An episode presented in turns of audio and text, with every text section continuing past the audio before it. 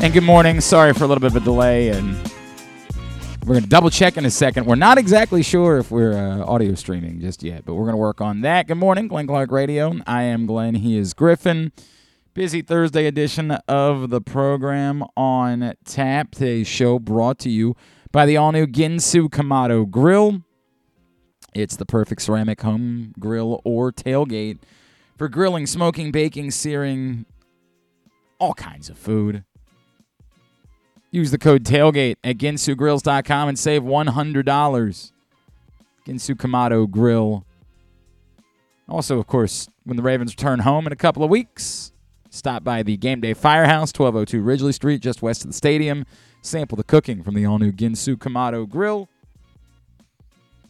Register to win your own, as well as $500 worth of grilling meats. Coming up this morning, Andy Katz is going to join us longtime college basketball voice, of course, uh, now at Big Ten Network, uh, Turner Sports, and the NCAA itself. We will catch up with him. He was in College Park for the Maryland Illinois game last Friday. Saw the Terps up close and in person. Discuss what Kevin Willard has done for this program. Also, this morning, Kevin Harlan. He is on the call once again. He called the Ravens win over the Broncos on Sunday. He gets the Ravens again this Sunday as they take on the Steelers for CBS. Then later on, Mike Tannenbaum, former NFL general manager, now with ESPN, will get his thoughts on what the Ravens have done, how they've built this team. You know, we'll talk to him about some of this organizational philosophy stuff that we've talked about this week, as well as maybe how you handle the Greg Roman situation, all that. Mike Tannenbaum will join us later on. And it's Thursday, so we'll make our picks. And I pray to God it's got to be a, maybe this week will be better than the last. Uh, Ken Zales will join us as well. So all that coming up on the program today. Um, last night, bummer, man. Towson was in it. Like they had a chance to get a big win on the road, but unfortunately fell 80 to 75.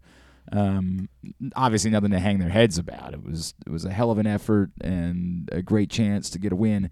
And to be fair, and we were kind of talking about this with Patrick Stevens, it's not like Towson beating Clemson suddenly gets them on the radar for an at-large berth to the NCAA tournament. There's on a on a practical level, it's largely irrelevant. It's just it's it's bummer because it was a game you had a chance to win, and that would have been a cool thing to sort of show the fan base, like, look, we're going and winning on the road against an ACC team that's played really well this season. Might be time to start showing up for some games. Um, would have been a, a good sign. Try to go about selling some tickets and, and packing the uh, the arena a little bit more, but such is life. They did hit a big three, massive three at the Ah, very. was that- at the did they get a cover? End. Yes, they did. It was plus seven. I did and not so they were down by that. eight. I did made not it a five point that. game. That is very important. Yes. There is no way around it. But yeah, I mean, I think important. I mean Jason Gibson was hurt, so he wasn't available. They had a freshman point guard playing the whole game, and then Charles Thompson was in foul trouble. So I mean, they. I no, mean, no, they- they, they played well. They Yeah. played. They played well. They, you know, there's nothing, nothing to be ashamed of. Just a bummer because they could have won the game. It's like I, what I talked about with Maryland the other day. Mar- I think that's a conference game, so it matters. It actually matters, right? But like again, does it really matter? No, um, because Maryland lost the road. Towson's season will have nothing to do with what happened at Clemson last night, like at all in any way. But they had a chance to win, and when you have a chance to win and you don't do it, it's it's a bummer. There's just I, I can only say it so many ways. It's a bummer to have a chance to win a big game and not win it. So such is life. Such is life. Now, Ravens got on the practice field for the first time yesterday as they get ready for Sunday and the Steelers. Number of players did not participate in that particular practice, including Kevin Zeitler suddenly showing up on the injury report with a knee injury, which considering again he'd be on the short list for Ravens MVP. When this when when I kind of said it flippantly yesterday with uh, Drew, I kind of thought about it for a second afterwards. I was like, wait a second, what what what what would that MVP voting look like at the moment? Because like obviously the beginning of the season it would have been Lamar. Then maybe you would have argued it was just Mark Andrews because it was just Mark Andrews. I think it, it- there it, certainly after that stretch before the bye, it would have been Justin Houston. But I think at the moment, Marlon Humphrey would be the Ravens MVP. I think he's been their best player from start to finish this season.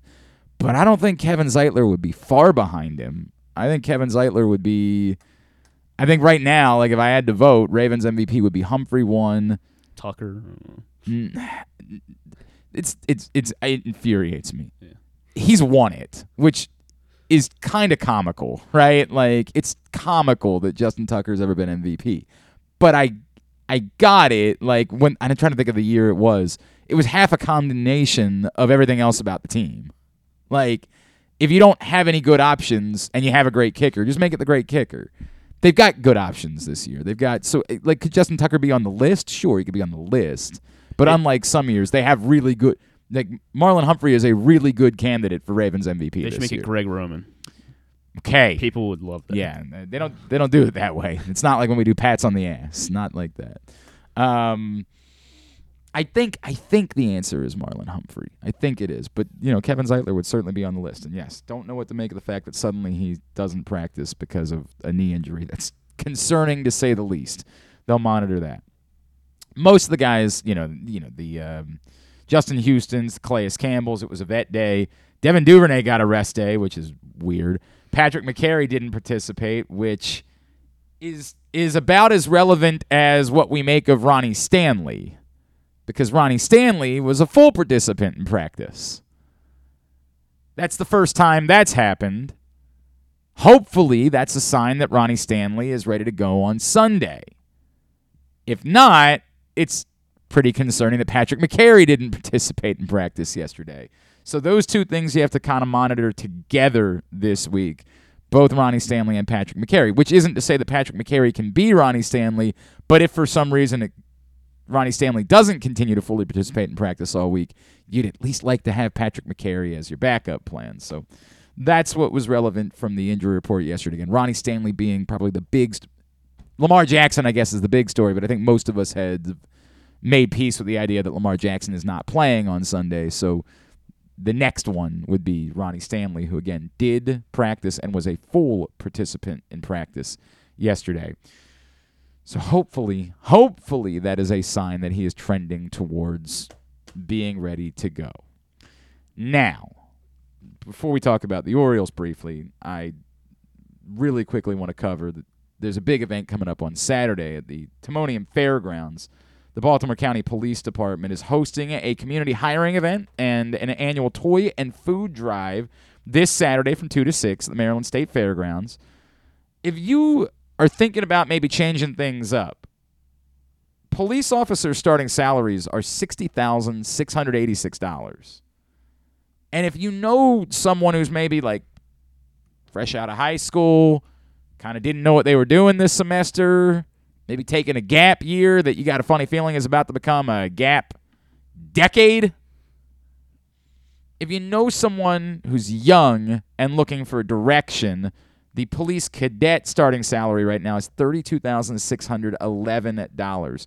Plus, there's a $10,000 signing bonus right now. You can apply on site. Find out more. Join BaltimoreCountyPD.com. And they're looking for non perishable food items and new unwrapped toys. Please bring them out this Saturday to the Maryland State Fairgrounds as the Baltimore County Police Department is hosting their community hiring event and toy and food drive. If you can't make it out on Saturday, through next week, you can still bring non perishable food items and unwrapped toys to any of the area precincts in Baltimore County, as well as to uh, Glory Days Grill right here across the street in Towson. I'm. I, I want to be careful. So uh, the big, uh, the big one today, I guess Xander Bogaerts goes to San Diego. The Padres tried to give insane money to anyone that would take it this offseason. They tried to give it to Trea Turner. Trea Turner didn't want their insane money. They tried to give it to Aaron Judge. Aaron Judge didn't want their insane money. So instead, they just turned around and gave absurd money to Xander Bogaerts. I, I don't know, man. If you got it, whatever. It ain't my money to spend. But boy, do they. I mean, my word. Like, what is their payroll? And for Xander Bogaerts? I get it. You can only give money to the players that want it. But So, someone tweeted out their lineup, and so Fernando Tatis will be playing right field for them. right field is the plan for Tatis. Yeah. All right. I mean, I guess They got- coming off the injury. Like, Yeah, they got know. Trent Grisham in center, and then their infield's pretty good. Yeah, So- I, I've heard good things. I heard it might be all right. Um, so that still leaves Carlos Correa out there. Obviously, Dansby Swanson is still out there at shortstop. Now we come to the Orioles, and disappointment for a fan base that again was basing the offseason around the word liftoff and with much happening at the winter meetings the winter meetings will close today.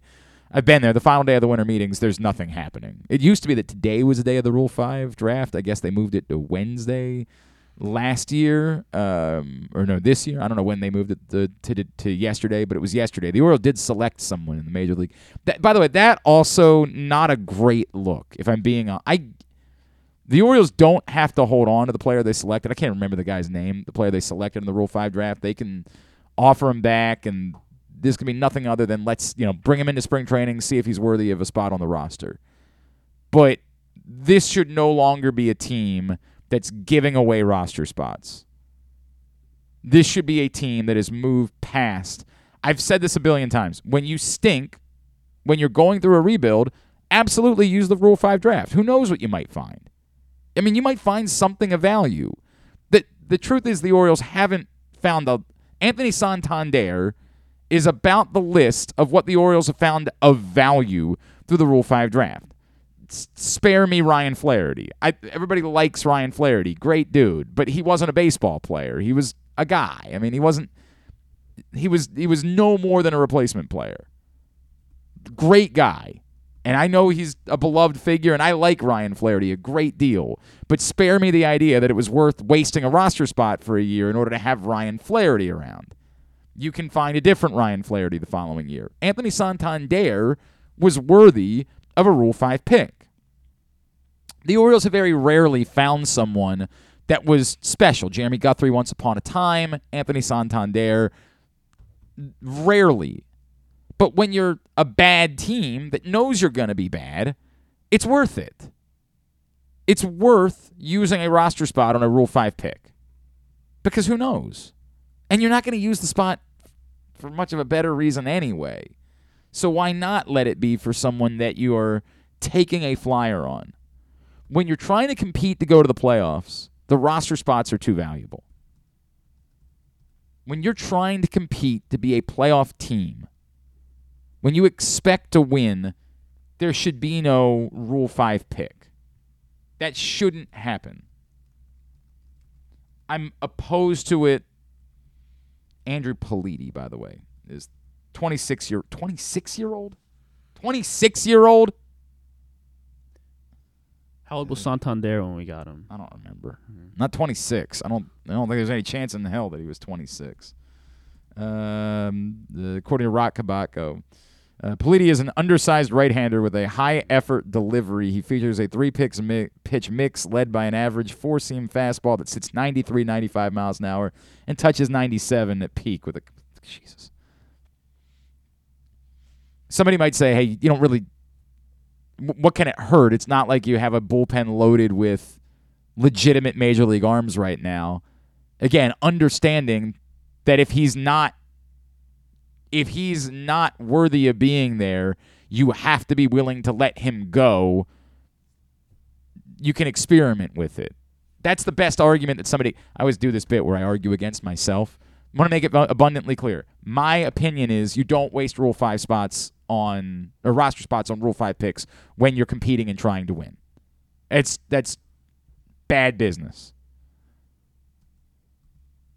If they're going to do it, they have to understand that the moment it's clear that this person can't help you win this season, they've got to go. Gotta go. No, well, yeah, but you never know. Maybe you could be helpful in two. No, they gotta go. And I would like to think that, given it's a 26 year old, that they they probably understand that. I mean, I hope they understand that. I pray they understand that that's the way it's got to be. Man, that is a. Ugh, I didn't realize he was 20. So What the hell is that? Honestly, what the hell are you doing adding a 26 year old Rule 5 pick? Anyway, the bigger issue is that the week's going to come and go without the Orioles doing anything of significance. And of course, that's going to lead to overreaction from the fan base, which, as we've talked about, has set up their opinion of this offseason based around this word liftoff. A couple of quotes from Mike Elias yesterday. Mike Elias trying to be pragmatic. I don't think it's going to play well. I mean, I just I, I think that there's it's not going to be popular. Some of the things that Mike Elias had to say, essentially suggesting that they don't want to um, they don't want to mess up 24 and 25 where they think that they have their best chances of winning based around what they might be able to do in 23. And that's it's twofold. One, it's probably correct.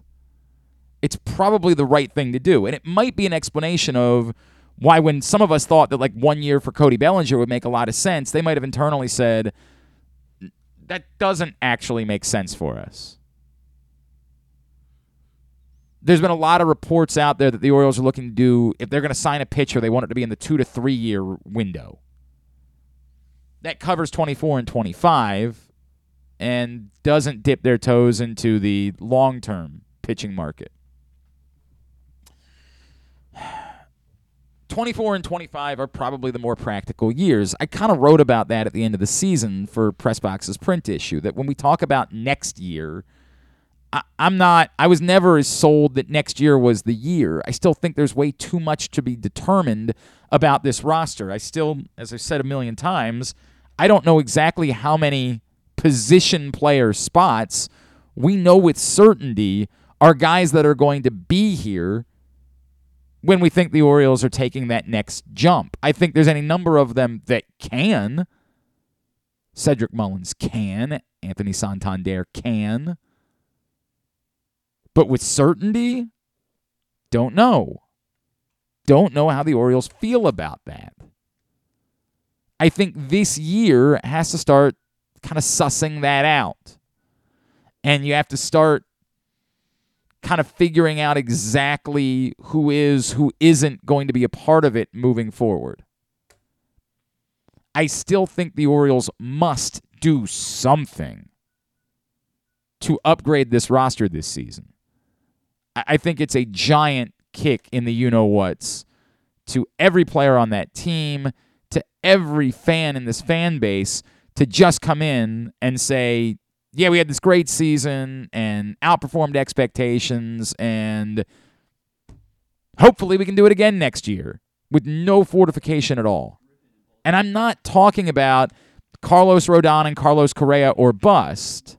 Of course, those being the guys that are still out there, the Carloses but something that shows upgrade, something that shows we attempted to fortify and give a better chance to the roster beyond just saying, well, Adley Rutschman and Gunnar Henderson are going to be here for the entirety of the season, which, of course, we think will help, provided they don't experience any sort of sophomore slump. Of course, we think that's going to make this team better. But some sort of outside help anything that fortifies the roster, they still have a responsibility for that.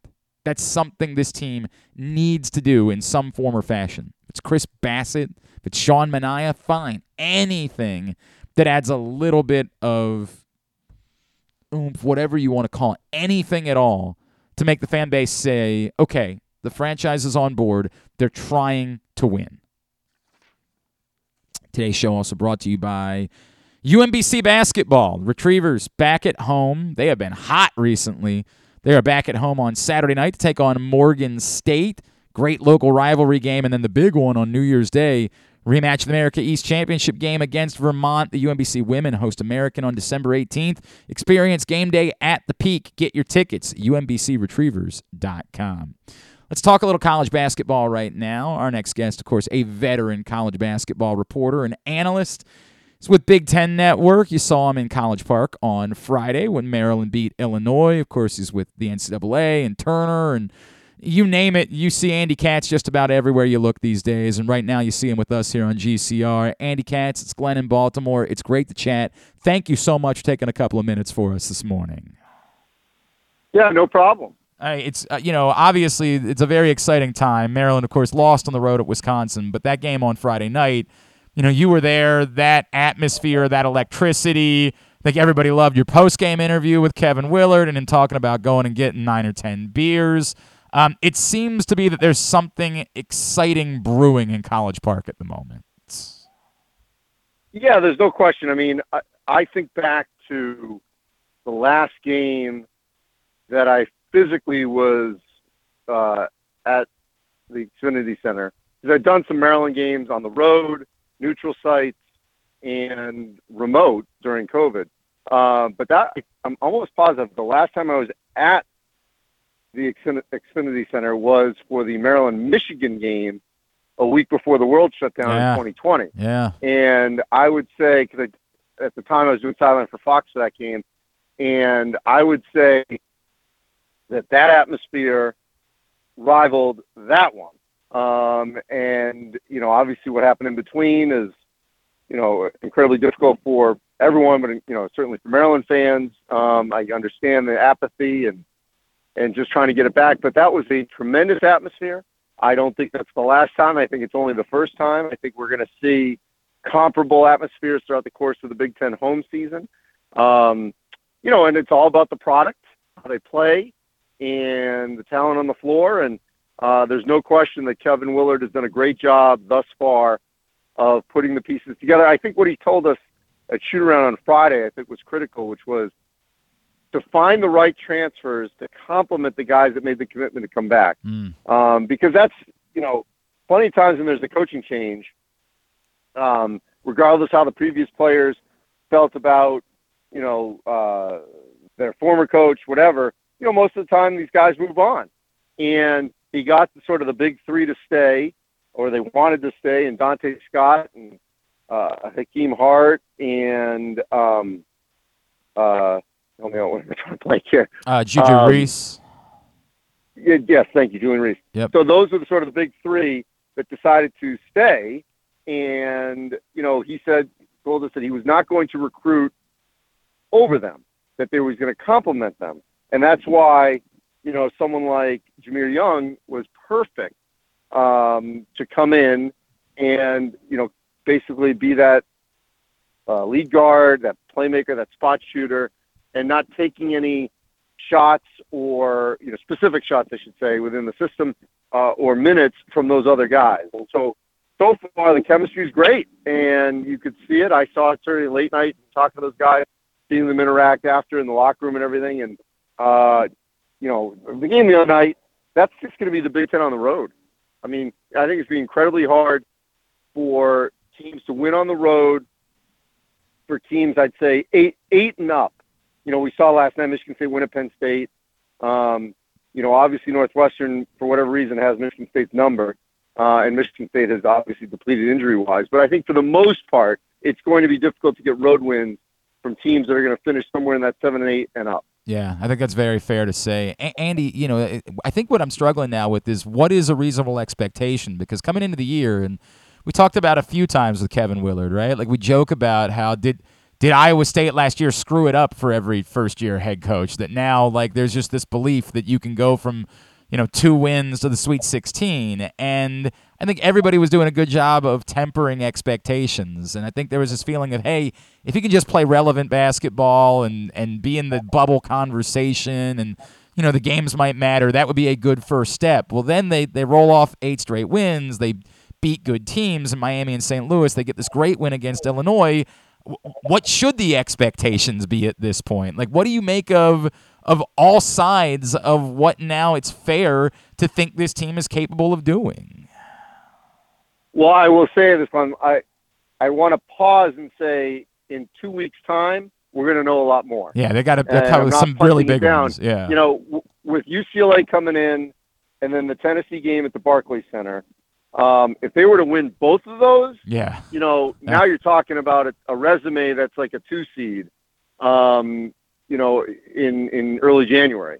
Uh, and then what that does do for you is it gives you breathing room to lose some games in the Big Ten, which they will do. I mean, let's accept that. They will lose games in the Big Ten like everyone else, save maybe Purdue, um, you know, uh, because of Zach Edey. So they're going to lose Big Ten games. But if they win these two games or even just split them, um, I think that changes the narrative.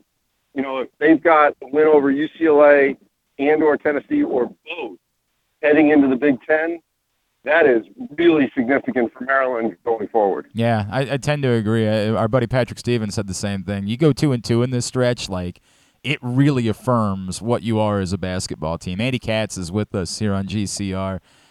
Andy, are you concerned still at all about their depth? Right, like Ian Martinez has has really played well and given them a lot, but it is a it is it's it's really bleak after him. Right, like there is not a lot there, and particularly front court depth, there's almost nothing. Are you concerned about that as you talk about the grind of a Big Ten season? That for for all of the good they have, that there is a danger that that might catch up with them at some point. Yes, and I think that's a fair statement, and we're seeing that already. Uh, you know, with Michigan State, I think is a prime example. Um, when you know, with Malik Hall down, they've certainly been very inconsistent. Uh, Jaden Akins is just coming back, and they've had to, you know, throw in some ready for it, and they lost some games that maybe they would have won. And so, um, you know, whenever you take over a program, that is going to be a big issue of depth. One of the, you know, first you got to get keep your guys filling around, and sort of the third thing is do you create depth?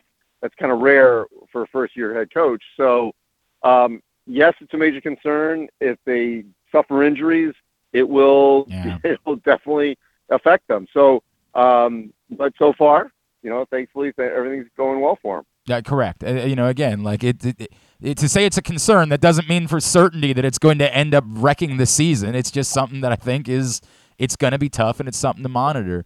Andy, can you quantify? You know, you know and I, I just throw this out. Like, you know, we just saw this with Michigan. I mean, Jaelin Llewellyn just suffered an ACL in their game in London uh, on Sunday against Kentucky, and he's a player they were counting on. He was starting, and so that is going to affect Michigan going forward. You know, the, their depth and how yeah. they're going to handle it. Yep. And you know, then now they got a game tonight at Minnesota that you would assume they would win, but now they're coming off this two-game slide and coming across from London, and now they're down a guy. So, at the, this is tonight's an example, like for a Michigan team oh, they should beat Minnesota. Right. But wait a minute. Here's what's just happened. Here's what's the injuries. Here's what their what their schedule's been like. So now suddenly maybe they lose this game that they weren't supposed to lose. Yeah, and speaking of, of front court depth, when I, when you bring up Michigan, I think about Michigan, I think about Purdue, and I'm like, oh God, if Julian Reese gets into foul trouble against those teams, it could be really problematic because of what they present up front. Um, that could be troubling. Let, let me, if I could, Kevin Wheeler himself, right? It, it's easy the the vibes right now are great in this area, Andy. And, and I know that that's some a silly catchphrase that we use these days, but I'm sure you understand what I mean. I, I'm, I'm not here to criticize Mark Turgeon in any way, but the vibes weren't always great um, in this area over the last few years. And right now, the vibes are wonderful. But just from a coaching standpoint, just from on the floor, I like the zone switch up on Friday to me had a lot to do with what happened in that game. So did Jahmir Young, of course. Take nothing away from the players, but it felt like there were some serious coaching things that happened in that game to slow the pace down when it was kind of going crazy early on. Can you quantify from a coaching standpoint what Kevin Willard is doing early on beyond just, hey, winning basketball games is good and gets people excited? Yeah, I mean, look, I don't want. I mean, I think Mark Turgeon's a good coach, uh, and he's proven that.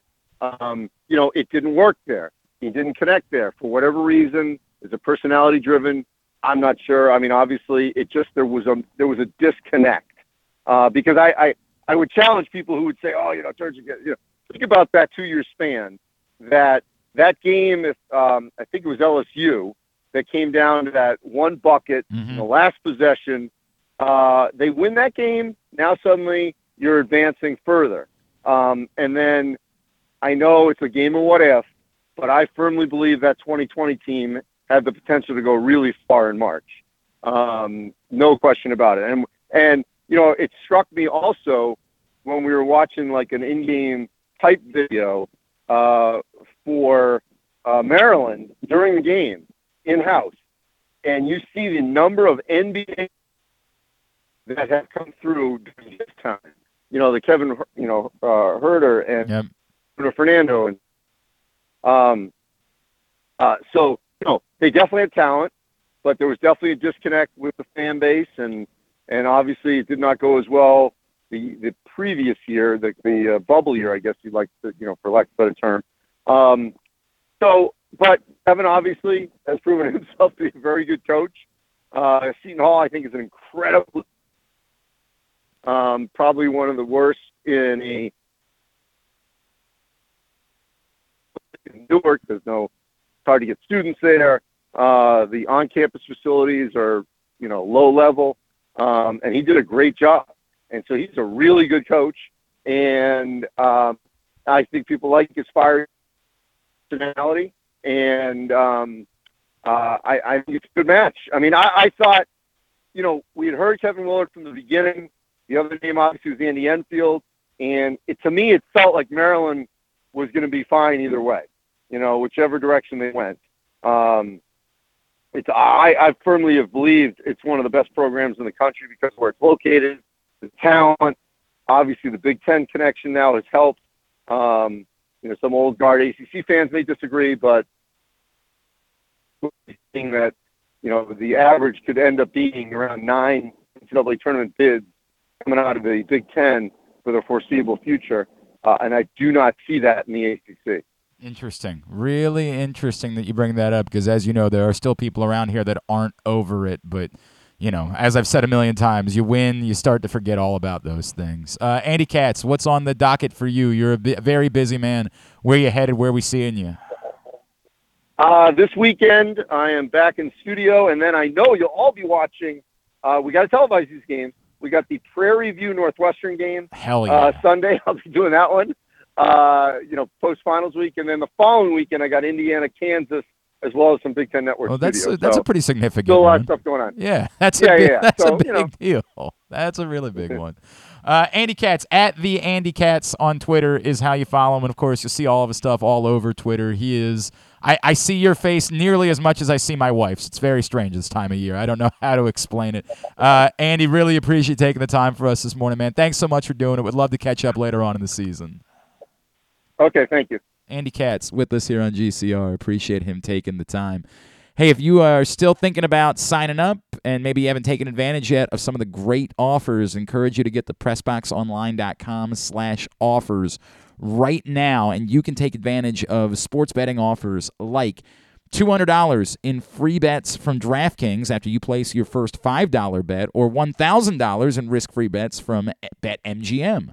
Time is limited to get the best offers from all of the sports books, so go to pressboxonline.com slash offers and sign up today. When we come back in, Kevin Harlan. He's calling the game on Sunday. Raven Steelers. It's Raven Steelers. I mean, it's kind of Raven Steelers. Like it's it's technically it's Raven Steelers. It's the name of the two teams that are playing in the game. Is it Raven Steelers? I don't know. It, it might be reminiscent of some old Raven Steelers games. The final score might be very Raven Steelers esque. We'll talk about that with uh, Kevin Harlan, the great voice of uh, Sunday's game for CBS. That's on the way. It's Glenn Clark Radio. Gambling can be a fun and entertaining experience, but there are risks involved. If you're planning on betting on the game at the casino or on your phone or computer, know your limit, stay within it. Set a budget and a time to stop. Remember, gambling isn't a financial solution and it doesn't mix well with alcohol or drugs. Know the risks and have a plan before you begin gambling. For free and confidential services, call 1 800 Gambler 24 7 or go to helpmygamblingproblem.org. That first sip. That first bite. Mmm. Start your day off right with a delicious breakfast at Royal Farms. Choose from a fantastic selection of fresh Royal Farms breakfast sandwiches and top it off with a rich hot cup of the freshest coffee in the world. At Royal Farms, breakfast is available day and night. It's the freshest breakfast in the world. Real fresh, real fast. Royal Farms.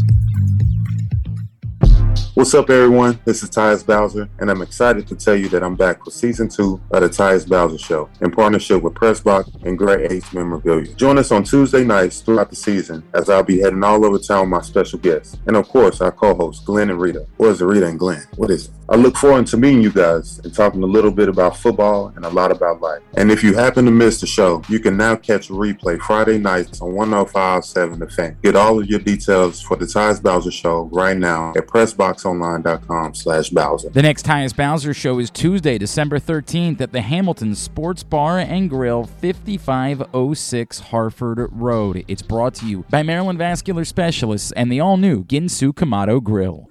Sports betting has come to Maryland, and we're ready to help you win some money. Tune in for Simply the Bets every Tuesday morning at 1140. FanDuel Sportsbook GM Leon Twyman and VSIN's Aaron Oster join the guys every week to give you all of the info you need and offer you a few winners. And every other Thursday at 1140, tune in for Weekend at Bookies as Andrew Stecca and Alloy Sports Brad Kronthal help make you some money for the weekend. So come win some money with us on Simply the Bets every Tuesday and Weekend at Bookies every other Thursday brought to you by the FanDuel Sportsbook at Live Casino and Hotel Maryland. Listen at PressBoxOnline.com slash radio. Watch at YouTube.com slash PressBoxOnline. The weather outside is really unpleasant, so it's time to warm up with some comfort classics this winter at your neighborhood Glory Days Grill. Try the Twisted Ribs and Wings combo. It's two full pounds of meat, the mac and cheese bites, Mr. Richards meatloaf, the citrus salmon, the winter spinach salad, and for dessert, here's internet radio personality Griffin Bass to tell you about the bourbon butter cake. Oh my god, it's so good. Pair it with a blood orange bourbon cider or a devil's backbone cranberry smash. Place your order now at glorydaysgrill.com. Glory Days Grill, great food, good sports. Check out Jeremy Kahn's daily picks at PressBoxOnline.com as he tries to find you daily winners. And speaking of winners, here's a man who once won a media curling contest. And I don't think anything else. He's Glenn Clark. Man, I always get a little. Uh, it always bothers me a great deal. I have one other. I mean, I don't know if you heard. I won the uh, the, the the Baltimore County Police uh, agility test. Oh, you won it? Yes, I was the. I it was man. very best. It was man versus test, Oh, okay. and man won. So you got a you got a P particular. for pass. Uh, I got a check is what I got. I got a I'm a I'm a cop. I'm That- not sure if you're aware. oh, okay. I got some bad news for you. The Toyota Tacoma comes in a range of models and trim lines. You can choose the perfect Tacoma to reflect your unique personality and driving habits. Check out buyatoyota.com for deals on new Tacomas from your local Toyota dealer today. I uh, want to thank a few more of you that got into the bowl pick. Uh, although oddly, like Griffin, for example, look at Griffin coming through. Could you share that with your friends, please? By the way, could Yeah, you sure. like? I mean, could use a few more people. It's for charity. I'm not sure if you. I used to get on. I. I. I somebody brought this up two weeks ago. I used to mm, unmercilessly beat up Kyle for not sharing things, I, and I haven't done that with you. And they're not wrong. Like I used to kick the crap out of Kyle. We're doing a major charity event. Could you please try to put the word out to the people in your life a little bit more yeah. to, to Yeah, get yeah, involved with it? Like, Yes. That would be a good thing. We're trying to help a charity here in the Helping Up mission. Um, sorry, I, am not. I'm not. I'm not trying to derail the show. It, it was brought up to me. I don't remember who brought it up to me. They were like, "Dude, you used to like kill Kyle over that." I was like, "Yeah, I, I guess I did do that. I, I, I don't know. I, I, I maybe did, Griffin's more of a delicate flower, and I'm trying to come along with him a little bit more." thank you, thank you. Um, uh, but Griffin got in. I, I get very, I get disturbed because I look and not everybody has, has registered their picks yet, or at least even signed up yet. And I'm, because it looks like nobody signed up. There, people have signed up. We've had like a better response than we did originally. Uh, Ryan Flanders got in. Uh, Susan Johnson got in. Kelly Sanford, appreciate Kelly getting in. Uh, John from Little Rock uh, got in this morning. Love that. Um, still have room for you. What we're doing is a 50-50 college football bowl pick 'em. Very simple. It's winner gets half, helping up mission gets half. Couldn't be easier. $20 to get in. Glenn Clark, 180 on PayPal. Glenn Dash Clark on Venmo. Dollar sign Glenn Clark Radio on Cash App. Send me 20 bucks. And I know it's not for me. That money will go. We've got a deal worked out with Target and White Marsh to make the money go a little bit further. We will go to Target and White Marsh, Drew Forrester and I, not this weekend, the following weekend, and we will be purchasing toiletries, underwear, and other items that are needed for the folks at Helping Up Mission. So send me the $20. Hit me up, either glennclarkradio at gmail.com, at Glenn Clark Radio on Twitter. Say, hey, just sent you my money. We will send you the link, password for you to get in. Make your picks. All you're doing is picking the outright, picking outright winners of all the bowl games. Whoever gets the most, and there is a tiebreaker, whoever gets the most, one person will win half of it. So whatever the pot ends up being, you get half of it. The other half goes to helping up mission. So it's a win-win. You might win a bunch of money. Worst case scenario, you donated twenty dollars to charity, which pretty good thing to do this holiday season. So twenty dollars again, Glenn Dash Clark on Venmo, Cash App, dollar sign Glenn Clark Radio, and PayPal Glenn Clark one eighty to get in for our charity bowl pick'em contest please go ahead and get that done today. Had to do this a little bit earlier on because of his very busy schedule, but it is always a pleasure to catch up with the great Kevin Harlan here on GCR. Man, it's been great news for us in Baltimore. This man's kind of got a residency going with the Baltimore Ravens right now. He was on the call this past Sunday, and he's going to be on the call again this coming Sunday for Ravens Steelers on CBS. He is the legendary, the great Kevin Harlan, and he's with us now again here on GCR. Kevin, it's Glenn. It is always so good to catch up with you, my friend. Happy holidays to you. Thank you for taking the time for us. Happy holidays to you too, Glenn, and all your listeners. And thanks for uh, inviting me to come on. Always enjoy talking about the Ravens and uh, all things Baltimore football. It was uh, uh, it was a gutty win the other day. You know, those are hard games to play. You know, they are against teams like that, which are really kind of like the Broncos, or they're kind of all over the place and and then you lose your left tackle, and, and you, know, you, lost your second string left tackle. Now you're in your third string guy, and your quarterback is gone, and and yet they still kind of kept it together and came up when they had to with it with a drive that made sense and. And sure enough, uh, they get a win, so that's what they take into Pittsburgh with them. You know, what do you make? Obviously, it's a completely different scenario now because Tyler Huntley is going to have to play at least this week, and we'll see about maybe beyond that. But Kevin, we talked earlier in the year, and we're talking about Lamar as being an MVP candidate, and you know how much the offense was clicking. They lose one wide receiver, and it, and you know it looked still good in those Thursday and Monday night games, right? They were running the ball again dominantly and racking up time of possession. But out of the bye, you know, it's it's just been kind of sloppy and, and kind of a mess for the most part. Is it is it as simple as saying this is what happens when you're thin at receiver and you lose the one guy you had? Is there is there something you can put your finger on? You know, you bring up Ronnie Stanley. Clearly, we know they're a much different team with a healthy Ronnie Stanley. How do you put your finger on just kind of how weird it's looked these last few weeks out of the bye? Yeah, it is hard to explain, isn't it? Because everything seems to kind of fit. You get the uh, you know the big name linebacker in the trade. Humphreys having a Pro Bowl season yeah. in the back of the of the defense um, you know, all these different things seem to be kind of connected, and and yet, you know, the team is, is staggering to score, and Lamar's performance had been down. Now he's injured, and it, it is. It's it's hard to. He came out the first three four weeks of the season. Holy smokes! Like this, this is going to be this is going to be something. He is on a he is on a mission, and then you know, kind of things settle down, and and now they've kind of maybe become what they are, and and without that, you mentioned the receiver without speed on the outside or anything to kind of tilt the defense a little bit, take some prominent guys who cover the best that the other team's offense has to offer. If you take that out of the equation, it becomes now, you know, a different kind of defense you're facing. Now listen, we know Andrews has not been completely healthy and and he's not at the top of his game. He can be and maybe he'll trend that way as we wind down the regular season. But but surely, you know, they realize that, you know, um, trying to patch the thing up with DeSean Jackson, who is, listen, I, I get it. He had a 62 yard reception the other day. He's got speed. He, I think he brings a presence. And sometimes at receiver, that's all you need is just something to just preoccupy, make their eyes kind of look sideways and go, okay, what's he doing? Where's he? Where is he now? And and and I think that's kind of, uh, I, I think that's one of yeah. It's never one thing. It's always a lot of things. Sure. I would certainly agree with you in that in that standpoint that that, that yeah you miss you miss the name receiver you know Bateman being out that that that hurts that that definitely hurts their offense. I think the t- the part that we're trying to figure out you know Kevin is is I think it's it's easy to assume is to your point the defense has been outstanding. You bring up Marlon Humphrey he's been a rock star. Roquan Smith has been as advertised fortunately because boy in the moment, it did not look good for Patrick Queen on Sunday, but fortunately, you know, it's just a bruise and he's all right and practicing this week and is going to play, which is wild from where we were feeling with him being carted Good. off Yes, on good. Sunday, right? I Glad mean, to hear that. No Glad to doubt. hear that, yeah. Um, but but you know, as as well as the defense is playing, I think there's this feeling of you know, if you're going to be able to compete, first of all, you got to get there. But if you're going to be able to compete with the teams you need to compete with in the AFC playoffs, you're going to have to to get a little bit more out of the offense, and you're hoping that you get some of these guys back. I just you know, I it, it's it's it's hard to feel good at the moment about the trajectory of the offense given everything they've been through.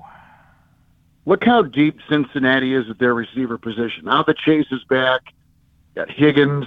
I mean, Boyd. Like you've got some guys there. Like like they've got those three. They send those three guys out. Even just Chase alone, just as a lone ranger, and he goes out there.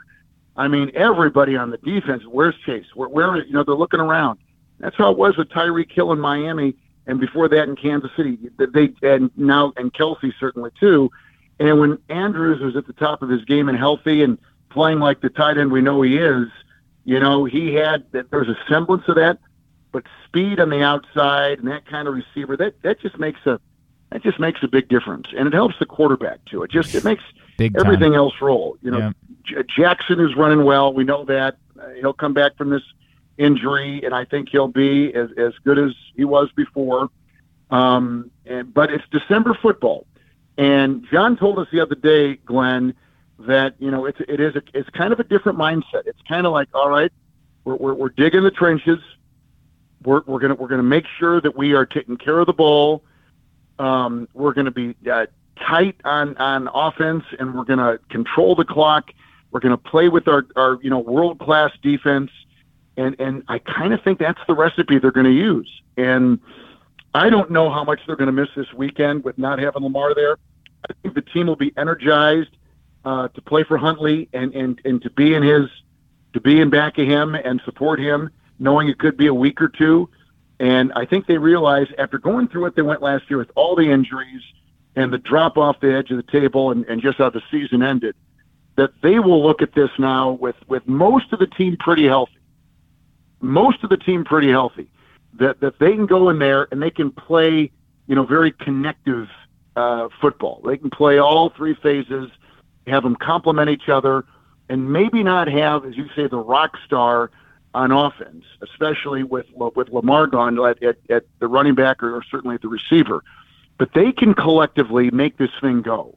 And so, if I'm a Raven fan, I'm always optimistic. If if my defense is intact and my offense has the skeleton there and we know we're going to get the quarterback back, and we've got some health at running back, and you do.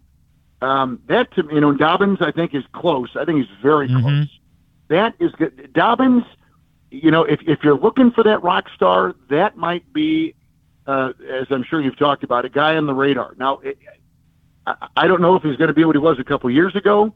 I don't know what he's going to be like when he played for the month earlier this season but I, I do think that, that he is a motivated guy and he could bring that extra, you know, dimension that you're talking about that your fans are looking for that, that, that could kind of bring it all together and paint the complete picture, even without the great A class receiver, not to demean anybody, but not having that, that just game breaking wow guy, the Ja'Marr Chase type of receiver that can clearly change a game. He is the legendary Kevin Harlan. He's with us here on GCR. He and Trent Green once again this Sunday for Raven Steelers on CBS. Um, Kevin, obviously, you, you know quite a bit about Raven Steelers. Uh, you've been intertwined with this and, and lots of games over the years. Um, I wonder, as a broadcaster, th- this is Raven Steelers, but it's not, you know, Raven Steelers, right? Like, it's not Ray Right. Lewis and Ben Roethlisberger and Hines Ward and Jerome Bettis and Ed Reed h- how do you how do you handle that as you're handling a game like knowing this is a historic series and a rivalry that's meant a lot but you can't fake it and pretend like it's exactly the same as like wait, how do you handle that as a broadcaster wanting to play into the significance of Raven Steelers but but not you know you, you can't lie to people and tell people it's something that it isn't Right, uh, of course. And there aren't many Hall of Famers, perhaps, with the two current teams. And you rattle off some historic, legendary names that, that have made this particular series so good. Being in the division always means something, and that is a great place to start. Uh, Pittsburgh's got a little momentum now, and they really like their quarterback. The quarterback, uh, Pickett, is not like a wow physical, like quick twitch, like like this like ultra athletic guy. But what he is, he's a field quarterback, and and he kind of has an interesting way of going at it. You know, we're so locked in on the Herberts and the six six and and Lamar with with you know uncanny speed and moves, and you can get dazzled by that stuff, and that's great, and that's that's fun to watch certainly. But Pickett kind of comes at it from a different angle, and so he brings his own set of kind of quirky yet interesting and I think uh, intriguing things to that position. It's been kind of a volatile thing. Even when Ben was there, they knew he was going. He was just a shadow, as we all saw his last year. But it was Ben Roethlisberger, who's probably going to be in the Hall of Fame, right? And he's a historic guy with big numbers, and he's had big games against the Ravens and vice versa. Um, but but this game has its own, you know, significant parts. We've mentioned Humphrey. You talked about Queen, and it's Calais on the line, and and the other wonderful parts. And there are so many of them on that on that defense. Um, but but but I'd like to think that that these guys live in that world of representing what was and still two teams that are in it and Baltimore is in first and you know they've got a ton to play for and basically overall health is pretty good and Pittsburgh comes in with a couple wins in a row and they're kind of feeling good about themselves because everyone was writing them off and Tomlin I don't think has had a losing record in his 14 whatever it is years he's been the head coach of the Steelers and they reflect a lot of what he's about and this is his time of year too he loves December football, and he thinks his Steelers are their best at you know this point of the season when they've had a lot of roster changes, a big turnover, you know, um, and just a lot of different things going on with that team. Watt is back and healthy. At least he was when I saw him Monday night a couple weeks ago in Indy. Uh, Heyward, we know what he is on the defensive line. Fitzpatrick is a world class safety. Uh, they've got the same kind of parts. They're not as deep and not as varied as the Ravens, but as we know, uh, the difference between a, a, a four-win team and a six-win team, or a five-win team and a ten-win team, is not much. And we know on any weekend it could change and go either way. So I say, I think this game in December, with a lot on the line for both teams, Pittsburgh trying to still, you know, get in there and fight, and that's a proud franchise with proud players, and your team, which is is showing um, you know, resilience in the face of losing some pretty um, foundational pieces, the quarterback, the left tackle.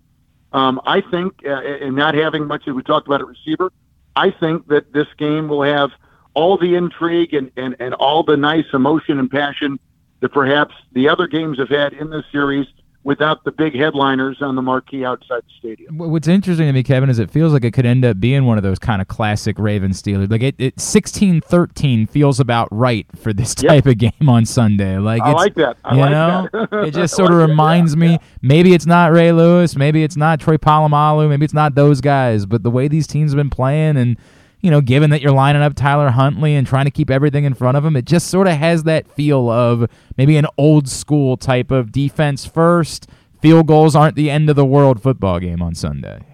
Yeah, yeah, two coaches, two very good coaches. I mean, Obviously, right? I mean, yeah. You, you, you, yeah, you can't ask for anything better in getting teams ready for a big December game in the division, in in a in a place like Pittsburgh or Baltimore, wherever it was going to be, um, than these two coaches. So I, I like the feel of it. Yeah, it doesn't have the, the powerhouse, Hall of Fame, legendary, generational talent type of guys that we've seen, but I I think their their fingerprints still reside on these players, and they know what they're playing for. Uh, you know, Steeler Week is a big week for the Ravens, and vice versa. So they'll and, and and again, we're talking about a first place team. We're not we're talking about a team that leads the division and and is trying to you know keep away Cincinnati, which is what we thought they would eventually be once Burrow got his health back and his body back after the you know emergency appendectomy. And Pittsburgh, I, even though they're closer to 500 than they are anything else, I I still think they're a rugged team. If you're close to 500 and, and, and they're you know not at 500, but but they've got that feel of a team that wants to still make a move. And by God, if they're not going to get in, they're going to make sure everybody knows they played them and they were rising at the end and maybe even, you know, running into next year. They they're using a rookie quarterback in a big game like this, and and he is not blinking. He is not blinking at all. And I think that's I'm Tomlin. I'm feeling pretty good about my first round rookie quarterback. Um, Kevin, what, you're the busiest man in show business. Obviously, you got about a million things when you're not doing NFL games, doing NBA games. You're not. What what what else is on the docket for you in the coming days?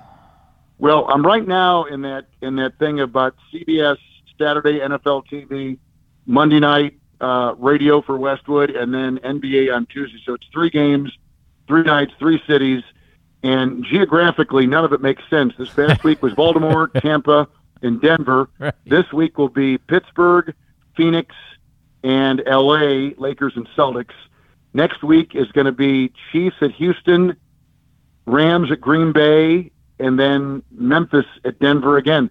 So like none of none of this like if you're drawing, you know, if you're connecting the dots, you go like, what, what kind of a whack job is putting this thing together? Like this makes, but uh, and and I would be lying if I said that you know, this time of year, you know, it gets a little, it, it, it, it drags a little bit, but um, I am always energized um, Sunday when I go into a stadium uh, like I do in downtown Baltimore, or I'll do this weekend in Pittsburgh, and talking to good people like you in these cities.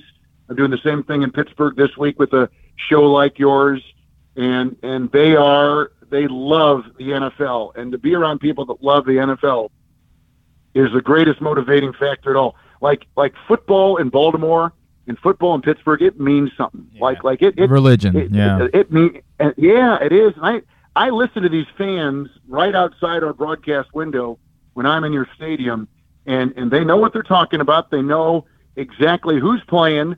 you know, they they can name the third string, the the fifth guy in the secondary. They can name the seventh guy in the secondary, the third string left tack. They know they know all this stuff. So when it means that much to those people, uh, it certainly better mean a lot to us, and it does, and that's what makes it so uh, so energizing. Sometimes it's uh, it means so much that it can be dangerous, and you you have you know I.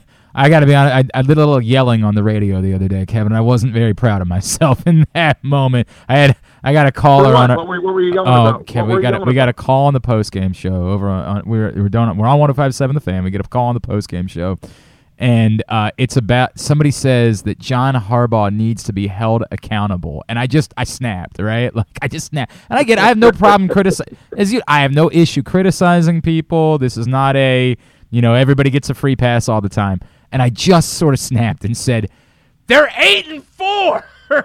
and I just yeah. kind of kept repeating it and yelling.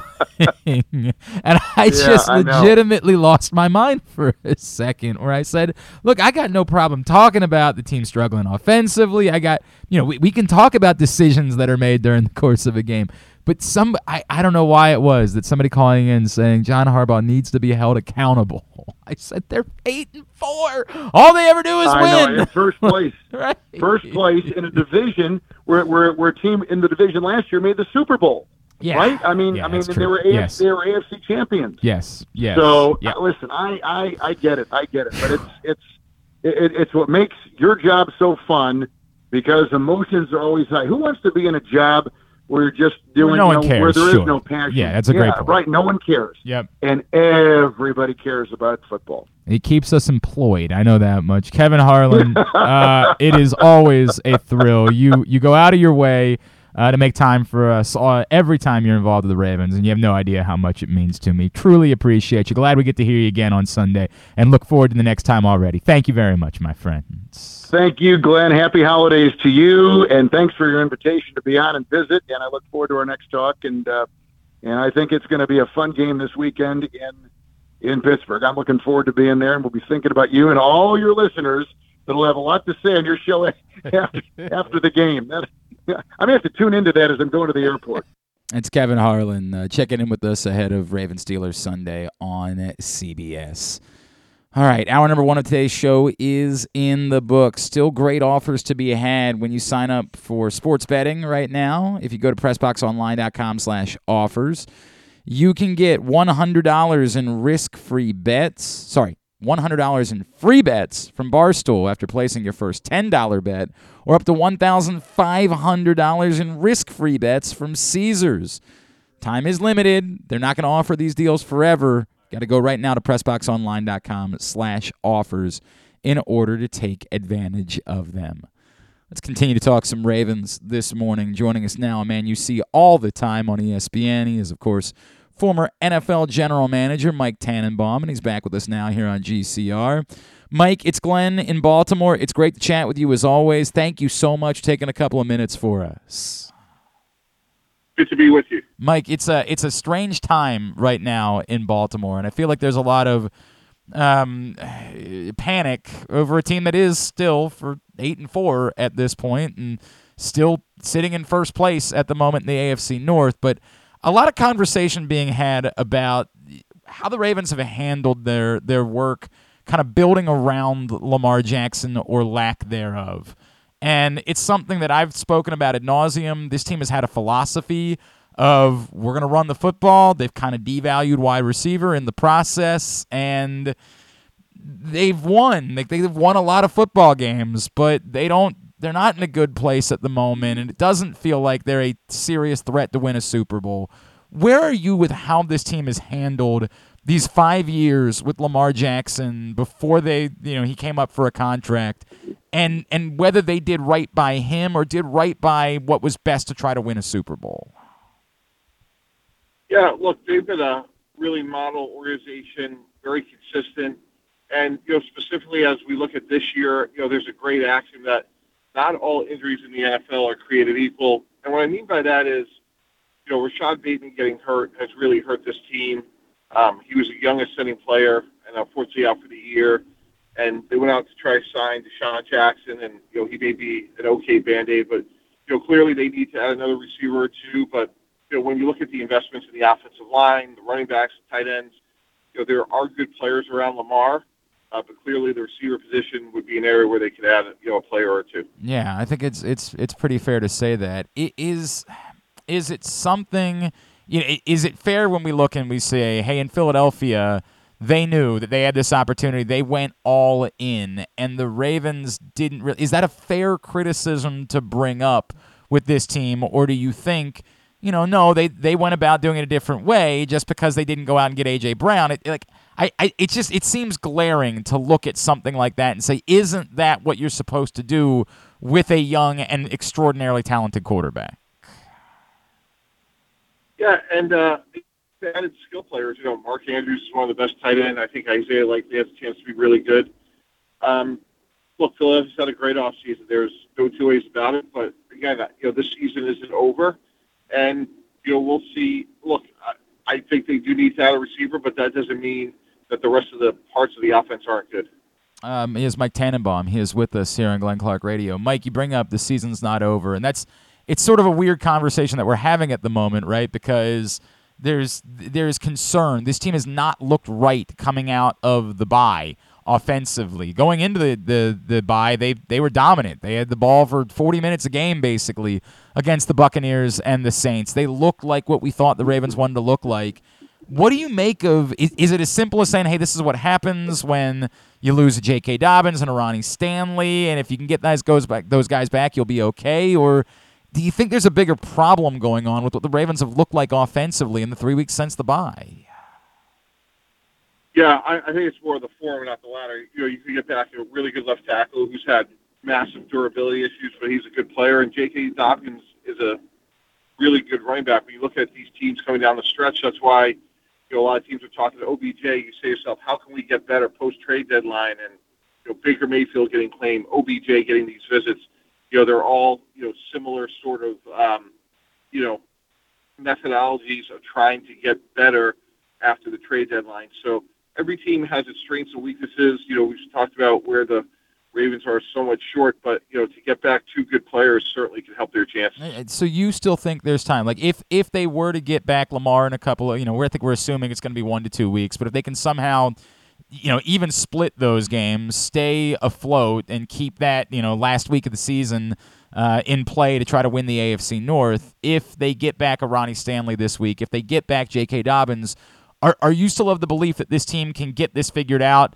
to contend with the Chiefs, the Bills, the Dolphins, the Bengals, and and reach the Super Bowl?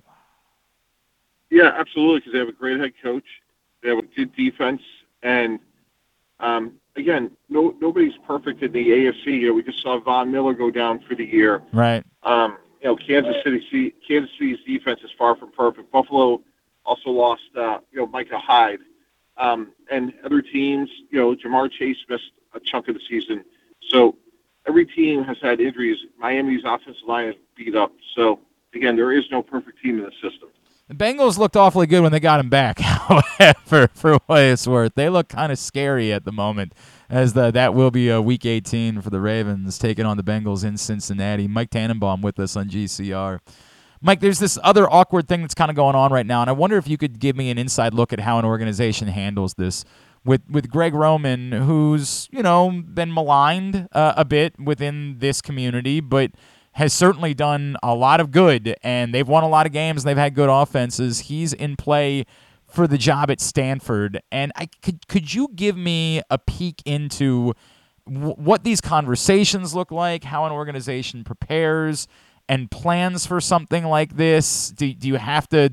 You know, if if he's in the mix, do you have to say, "Hey, we're going to let you go"? Do you have to say, "Hey, you can take a job, but you you got to finish the season out"? Like, what does this look like when something like this is going on?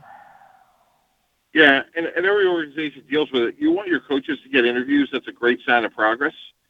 Um, so I, I, I'm sure they have no problem with that. You know, the timing of college jobs now are, you know, that's a little tricky. Like if he would get one, I, I remember one year when Charlie Weis became the head coach at Notre Dame. You know, he was trying to do both jobs. So um, you want your coaches to be in demand, and then you just figure out the best solution if and when they get the jobs sometimes they stay, sometimes they leave. So is it, uh, boy, you know, is it, we saw a report this week the Ravens brought in Willie Taggart, right? And and everybody, nobody knows why. Like it was just he was there to visit the Ravens. Is it possible that they could be looking at, hey, let's have somebody else in the building just in case we lose Greg Roman and there's still some time uh, left in the season? Yeah, that's exactly right. It's smart. It's just planning. It's being proactive you don't know how things are going to play out, and um, you want to have depth everywhere. You know, we talked about Ronnie Stanley coming back, J.T. Dobbins coming back, and you know, if you do lose a Greg Roman, right, it could make sense to have another coach in the pipeline just in case. Uh, Mike, there is, uh, as you know, and as you guys have talked about ad nauseum throughout the year on ESPN, the Lamar Jackson situation still looms over this franchise at the moment, and it's you know kind of complicated here. Another injury that they're dealing with, the fact that you know, he hasn't played particularly well these last couple of weeks. I I still keep trying to say to everybody that it's kind of irrelevant, right? Like this is not how the quarterback position works when it comes to contracts. Like there's there's a market. You're either going to pay that number or you're not. There's no going back and negotiating and saying, "Well, but you know, you missed 2 weeks this season." A- am I right by that? And what do you make of this thing still looming over everything that the Ravens are kind of doing at the moment? Yeah, you know, look, I, I think they should try to get the deal done, um, but it didn't, and now they're both doing the best they can to try to move forward. Um, I think Lamar's really handled it well. Uh, Canley way better than I could have. I think he's a has a great air about him, and uh, I give him a lot of credit. And hopefully, they can find a solution after the season. Have you noticed anything in his play that it's been brought up by a few folks, you know, some former players, the, you know, guys that I respect that have said there's something about him that it just looks like it's in the back of his mind, the contract thing. Have you noticed any of that as you've watched the Ravens this season? Um, no, I think he's played pretty good, not perfect. Made a couple of mistakes. I thought, you know, a couple of mistakes in the Giant games were really bad. Um, but look, you know, if you were just saying every player on the plan's a free agent and we're going to have a draft, he'll be one of the top five players picked. You know, like might take Mahomes and Josh Allen before him and maybe one or two others. But you know, if you were starting a franchise, he'd be one of the top five. Um, and I, I don't think anybody would really push back. I mean, you can have great discussions. Of, you know, is it Joe Burrow or is it Dak Prescott? Is it maybe, you know, Jalen Hurts? But somewhere, you know, between four and six, he, he's there. So, yeah. look, Josh Allen's made some mistakes this year. Patrick Mahomes has made yep. some mistakes. Yep. Um, you know, Tua's uh, Herbert's taking a half step back. Tua's taking a half step forward. So those things are going to continue to evolve. Um, he's a great player that every time he touches the ball, be it with his arm or his legs, he creates a lot of problems for the opposing defense. What would you do if his if his hard line is fully guaranteed and you're the Baltimore Ravens and there's still only one team that's done it and you know they've been treated like pariahs for making that decision. If his hard line is fully guaranteed, what do you do at this point in this offseason? You, you know, you try to find you know common ground and say, hey, here's ten contracts that aren't fully guaranteed. Man, I, if, if it's a hard line, though, you know what I mean? Like, if Mike, let me present the scenario. If if his hard line is fully guaranteed, and the Ravens' hard line is we can't do that, is there a point this offseason where you have to think about like just poking around and seeing what teams would be willing to give you in a trade? Um, you know, as a negotiator for over 20 years, I always find there's like some solution in there. And obviously, you're referring to the Deshaun Watson contract. And I Yeah. would try to show him 20 contracts that aren't that way, and you know, try to use the facts to get him to a place where we could both live to fight another day. It still seems very strange, right? Because like quarterback contracts, he's going to get his money, right? Like, like this is the way that this works. They're not going to be cutting Lamar Jackson at some point during this contract. I, it's it's sort of the kind of crazy part about fully guaranteed on both sides is like wink, wink, nudge, nudge. It's gonna be guaranteed anyway, isn't it? Well, for the first couple of years, it will be, and then there's other things like injury guarantees. So a substantial portion of it's going to be guaranteed, but really what they're arguing over is probably the fourth and the fifth year and the guarantees in those years.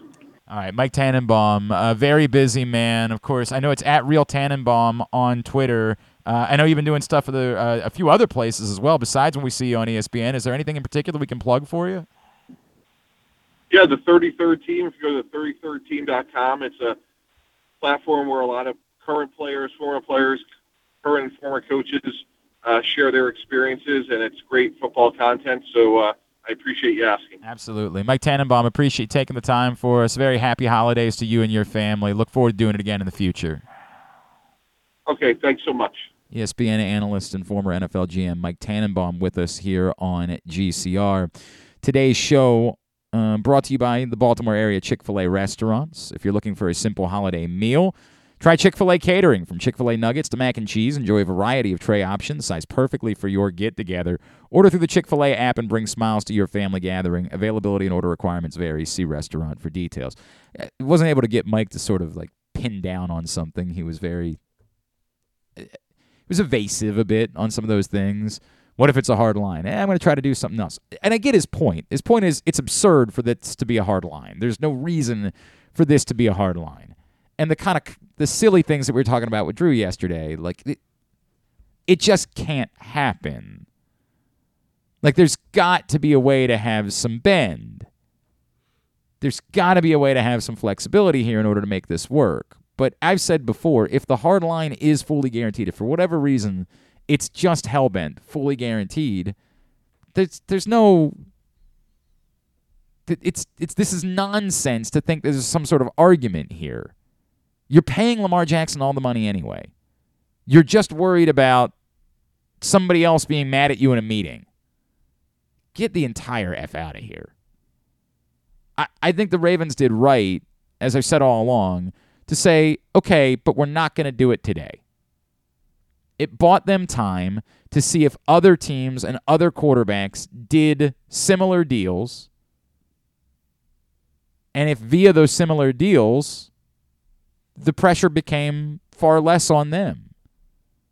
Two other teams do fully guaranteed quarterback deals, then that's just the market now. It's they don't have to worry about it. They can go ahead and sign something fully guaranteed with Lamar. If two other quarterbacks do deals that aren't fully guaranteed, then maybe you're able to go back and kind of break and say, look, this is not the market. It's not out there. Fully guaranteed isn't happening. So let's talk about something else. Buying time is no problem, but buying time has a limit.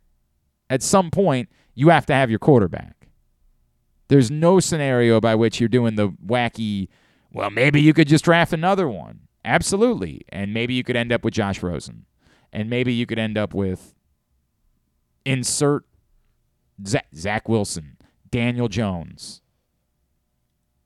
Drew trying to make it seem like Mac Jones. Imagine, imagine if this city lost Lamar Jackson and got Mac Jones. It would burn. Maybe they get like Hendon Hooker.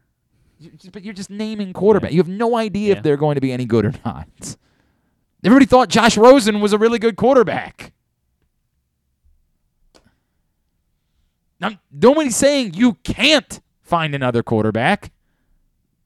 It's the idea that you're going to mortgage your, your entire franchise hope over the idea that maybe you will.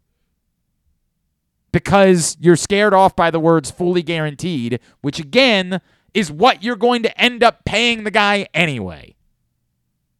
It's theater of the absurd. It's nonsense. It's the dumb stuff we say because we want to think we're smarter than somebody else. There's only one way this can end it's with Lamar Jackson staying in Baltimore. If the cost of that is fully guaranteed, you do everything in your power to prevent it. But if it is, so be it. So be it. He's getting his money anyway. We come back in. It's going to be time for us to make some picks. We will uh, have Ken Zales join us. I need a better week this week. Got a lot more NFL games because only one college game this week, obviously. That's on the way. It's Glenn Clark Radio. Looking for a simple holiday meal? Try Chick fil A catering. From Chick fil A nuggets to mac and cheese, enjoy a variety of tray options sized perfectly for your get together. Order through the Chick fil A app and bring smiles to your family gathering. Availability and order requirements vary. See restaurant for details. UMBC basketball is back at Chesapeake Employers Insurance Arena, and tickets are available now at UMBCRetrievers.com. Don't miss any of the great early season matchups as the men take on local rivals Morgan State on December 10th, and the women square off with American on December 18th. And on New Year's Day, a rematch of last year's America East Championship game when the men welcome Vermont to the peak. Experience the excitement of game day by getting your tickets right now to come see the Retrievers at Chesapeake Employers Insurance Arena. Lock yours in at UMBCRetrievers.com. Come experience Maryland's number one sportsbook this NFL season at the FanDuel Sportsbook at Live Casino and Hotel, the ultimate place for any sports enthusiast. Take advantage of our 24 7 kiosks, massive video screens, and watch all the action from the best seat in the house. With more money paid out than anyone around, make every moment more at the new FanDuel Sportsbook at Live Casino and Hotel in Hanover, Maryland. Please play responsibly. Gambling problem? Please call 1 800 Gambler or visit mdgamblinghelp.org. The Baltimore County Police Department is hiring. Entry level officers start at close to 59,000 a year with a $10,000 bonus. Some restrictions apply. Plus, a great retirement plan, medical, dental, and vision insurance, advancement to specialized units, tuition reimbursement, 15 sick days earned per calendar year, and even further incentives for military members and veterans. If you have a passion for service and want a career for life, visit joinbaltimorecountypd.com or call 410 887 5542. You must be a United States citizen, possess a valid driver's license, and have a high school diploma or GED equivalent. The Baltimore County Police Department is an equal opportunity employer. Make the most out of every day in your Toyota RAV4. Available in hybrid or gas only models. A RAV4 can get you where you want to go in style. Check out buyatoyota.com for deals on new RAV4s from your local Toyota dealer today. The latest edition of Press Box is available now. On the cover, New Maryland basketball coach Kevin Willard sits down with Stan Charles and Glenn Clark to discuss the situation he inherited in College Park and how he plans to get the program turned around. Also, inside, we introduce you to men's and women's college basketball players from all of the teams in the area. And Bo Smolka profiles Ravens receiver Devin Duvernay. Press Box is available for free at over 500 area locations, including 60 Royal Farm stores, and you can always find the entire edition as well as the best daily coverage of the Orioles, Ravens, and Terps at PressBoxOnline.com. Experience the best in Kamado Grilling, a complete outdoor cooking appliance. The Ginsu Kamado Grill allows anyone to sear, grill, bake, and smoke all types of food. Designed for efficiency and function, the Ginsu Kamado Grill upholds the enduring legacy of the iconic Ginsu brand. The Ginsu Kamado Grill is perfect to cook all year round, is great for parties, and ideal for tailgating with your friends. Reserve your Ginsu Kamado Grill today at ginsugrills.com and get $100 off on your pre-order when you use the promo code TAILGATE. That's ginsugrills.com. Reserve yours today. Join Glenn at halftime of every Ravens game for the Project Game Day halftime show at facebook.com slash pressboxsports. We apologize in advance. There's not much we can do about his face. Back in here on GCR. Today's show also brought to you by the Tyus Bowser Show, which returns next Tuesday night, December 13th. We will be at the Hamilton Sports Bar and Grill on Harford Road with Tyus and a special guest. Tyus Bowser Show is a partnership of Pressbox and Great Eights Memorabilia. It's brought to you by Maryland Vascular Specialists and the all-new Ginsu Kamado Grill. Find out more by going to PressBoxOnline.com slash Bowser. Hope to see you next Tuesday night at the Hamilton Sports Bar and Grill for the next Tyus Bowser show.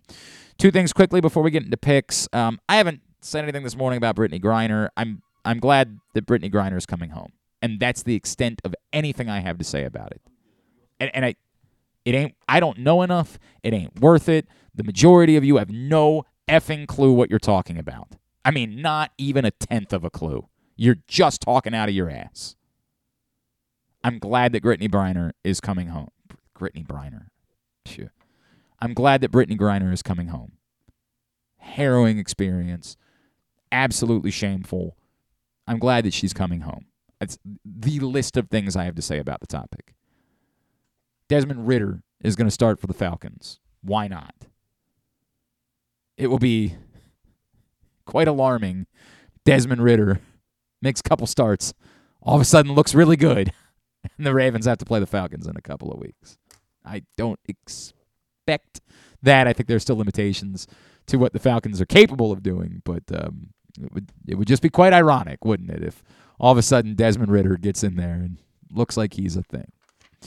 All right, let's make our picks for the week. Joining us as he does uh, every Thursday, he is our friend, Mr. Ken Zales, and he's back with us here on GCR. KZ, what's going on, pal? Not much. I thought you were going to introduce me as foreign policy expert Yeah, because no, that's what we no, all are today. All of a sudden, everybody knows everything there is to know about foreign. God, God, there are so many times where you can just say nothing, nothing at Nothing. all about a Nothing. topic. We just Nothing. don't ever choose just, to. Just, just say exactly what you said. I'm glad she's coming That's home. it. List of things. That's it. End, the end of it. End of it. I'm so glad that Brittney Griner is coming home. I'm grateful for that. End of list. Now, to you. You do you really want to choose this violence? Is this really something that you want to do in your life? Um, What's this? All right, what? You can't come in on the 22nd. What I is your. What is your story next Thursday? Um, what's next Thursday? let me let me look at it. That would be the 15th. Would be the date. Yeah, I can I can make that work. So you really want to make this the side bet for the week? Oh, I was just I was just sending it Oh, to you. I'm just I'm just out here I wasn't just out here I- funning. I was he just- says. I was just leaving it there Ken Zales for you to see. texts me yesterday a picture of wherever he found this. I don't know, but everyone involved should be sent. They they should be sent for hate crimes. They should be sent. They should spend some time in Russian prisons. He sent me a picture. you know, picture. since it's since it's just a shot, sure, why not? All right, I guess we're doing it. Um, KZ sends me a picture of the tapeworm shot. I will uh, I will forward this to Griffin so he can take a look. The tapeworm shot is one ounce of vodka, which by the way is about one more ounce of vodka than I've consumed all year long.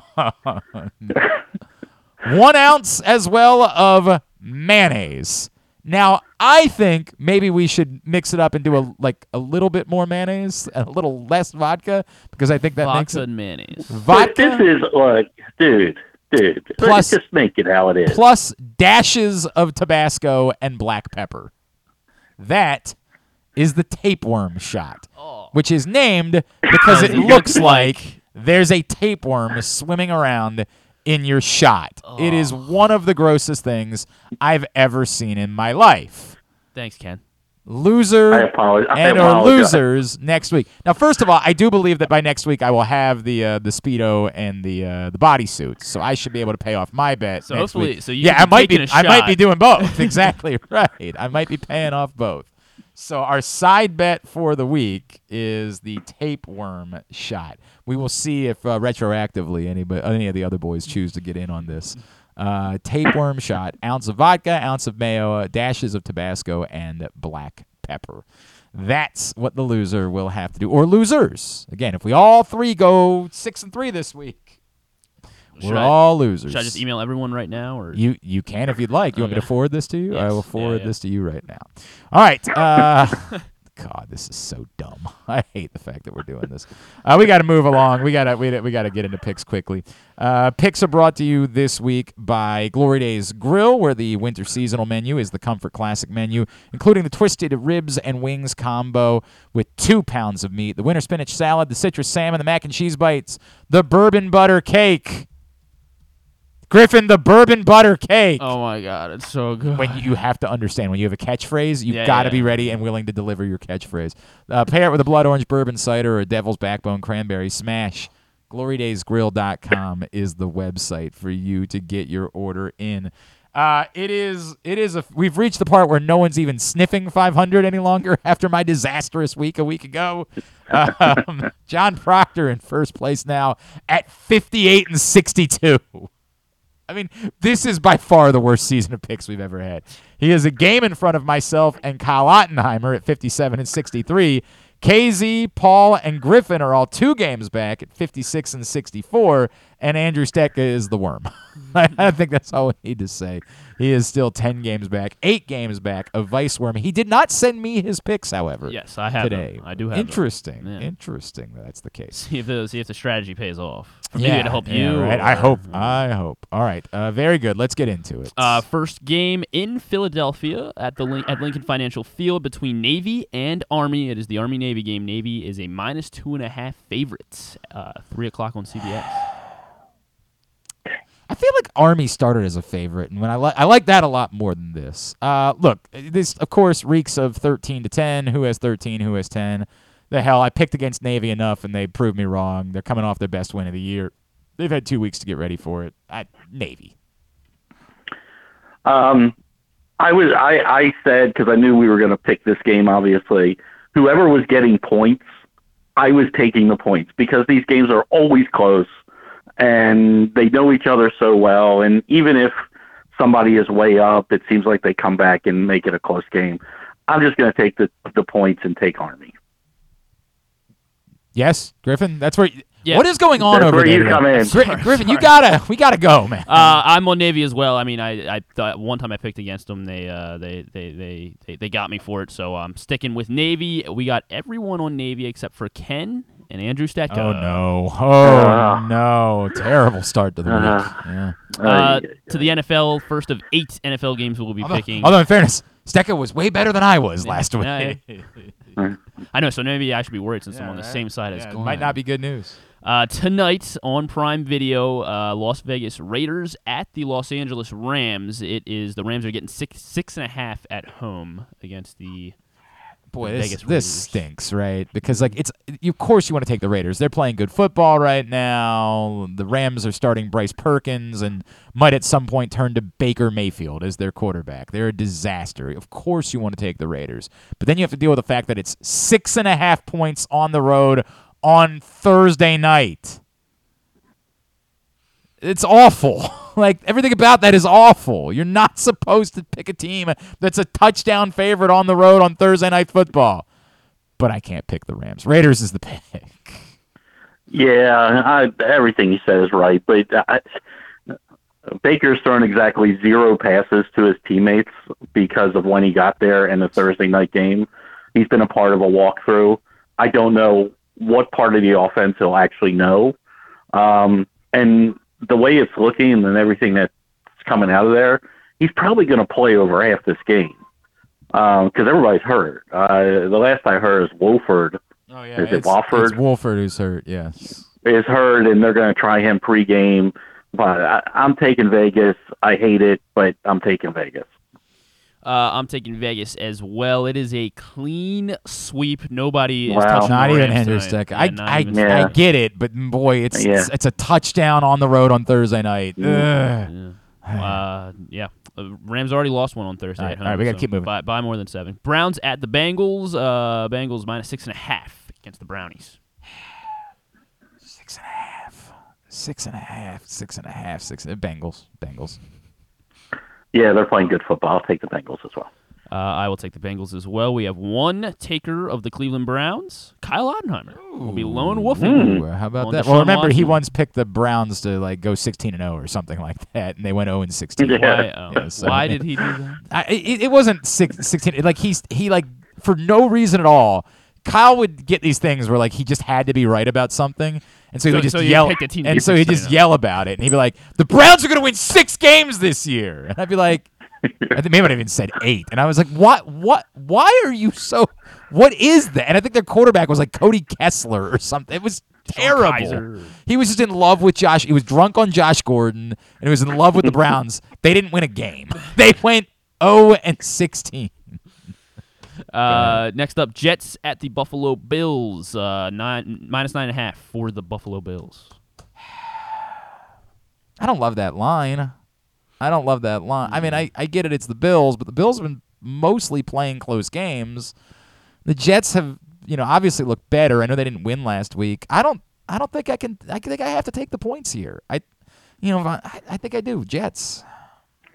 Yeah, this is this was close for me. Uh, I, I just can't. At home, Buffalo, they can put up points. I know the Jets' defense has been better, but I mean, I just feel Buffalo can run away and hide in the first half uh, in this one. So I'm going to take the Bills. Uh, I'm gonna take the Bills as well. I feel like you know, I mean, their their their offense is way better than the Jets. I'll take the Bills. Uh, so myself, uh, Paul Valle, um, KZ, and uh, I thought somebody else. I guess yeah, that's yeah, it's just us. Okay, uh, John, Kyle, and uh, Stetka along with Glenn on the Terrible Jets. news. Ter- Yeah. Everything was good. By the way, the Bills on the season have won three, four. Okay, so if you take away weeks one and two, they've won two games by double digits. Okay, that's enough Just- for me. That's enough. Just don't. I don't Make love it three. Okay, we'll see. Uh, Vikings at the Lions. Stinky line. Lions minus two and a half. They're You at say home it's- against you the Vikings. say it's a stinky Yeah. line. It's not really a stinky line if you dive in a little bit long. Like this doesn't reek of this is still the Lions being America's team and everybody loving them because they were on Hard Knocks. This is analytically the Vikings being maybe the worst two-loss team in the history of football, right? Like analytically, there's nothing that you keep doing a deep dive on the Vikings and you're like, what is going on here? Um, meanwhile, the Lions, we all know, have played really well recently. Still, all that being said, it's a 1 p.m. Kirk Cousins game, so give me 1 p.m. Kirk Cousins. I'm taking the Vikings. Yeah, 1 p.m. Kirk Cousins, and I'm getting points. Like I know, I know America wants this Lions to be a thing. They're exciting. They're they're playing well. They put it. They throw the ball all over the place, put up lots of points, but their defense still stinks. And the Vikings' offense is pretty darn good. So I'll take the Vikes. I feel a lot worse about this pick now. I'm going with the Lions because I mean, the you know, a couple weeks ago when they had the Cowboys favored in Minnesota, and then they ended up blowing them out by 40. Uh, so I'm I, I- I'm gonna I was gonna trust Vegas, so I'm taking the Lions, and the only person with me is Andrew Stetka. Oh. Mm. Everybody's on the Vikings. Was it really just me and Steck? It wasn't just me and Steck on the Jets, correct? Somebody else. It was no, no. It was uh, it was also uh, Proctor and uh, and Kyle. All right, yeah. Both uh, uh, John and Kyle were also. Whoever is updating this the sheet right now, there were John and Kyle were also on. It's me, I guess Paul, that means it must be Stetka who's Ken. updating the sheet. Yes. Me, Paul, and Ken on the Bills. Thank you. Uh, and then just me and Stetka on the Lions. Then moving to also in the one o'clock window, Eagles at the Giants. Giants are getting six and a half at home against the Eagles. I want to bite. Like I do. I really want to bite here. Because I know the Eagles played extraordinarily well on Sunday, but it seemed like there was something about like the AJ Brown revenge game that was a factor there. I wi- I really wish I could bite. I'm probably going to end up regretting it, but I'm, I can't. Give me the Eagles.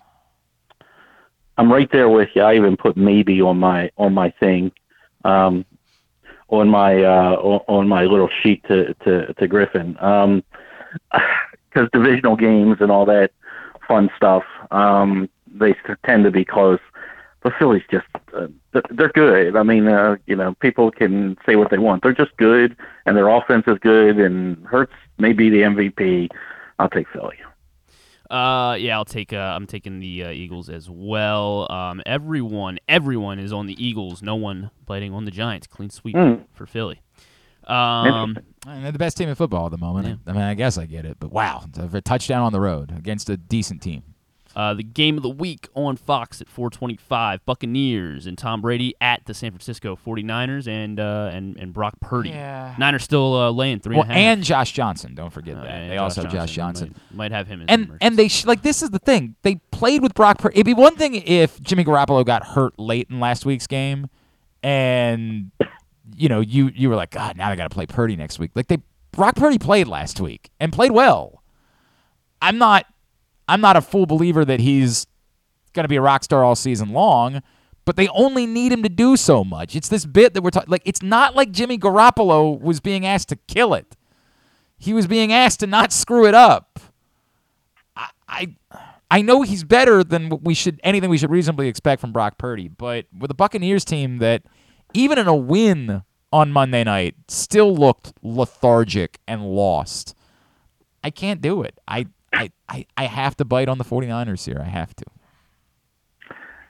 Yeah, I'm going to as well. Um, Purdy looked good enough, um, and like you said, I mean they have so many other weapons. And one of the one of the things that came out of that game um, was that you know sort of expect from a, a rookie quarterback playing for the first time in the NFL, a lot of checkdowns. Well, uh, by the way, they have Mister Checkdown, the best best checkdown option in football in McCaffrey. Yep. It's never a bad never a bad idea. And Tampa, like what I don't know. That team's just lost uh, all all offensive talent in the world, and they can't get out of their own way. Uh, 49ers defense should shut them down pretty easily. I'll take the the 49ers. Hey, before you tell us the rest of the picks, I need to remind everybody today's show is also brought to you by the all new Ginsu Kamado Grill.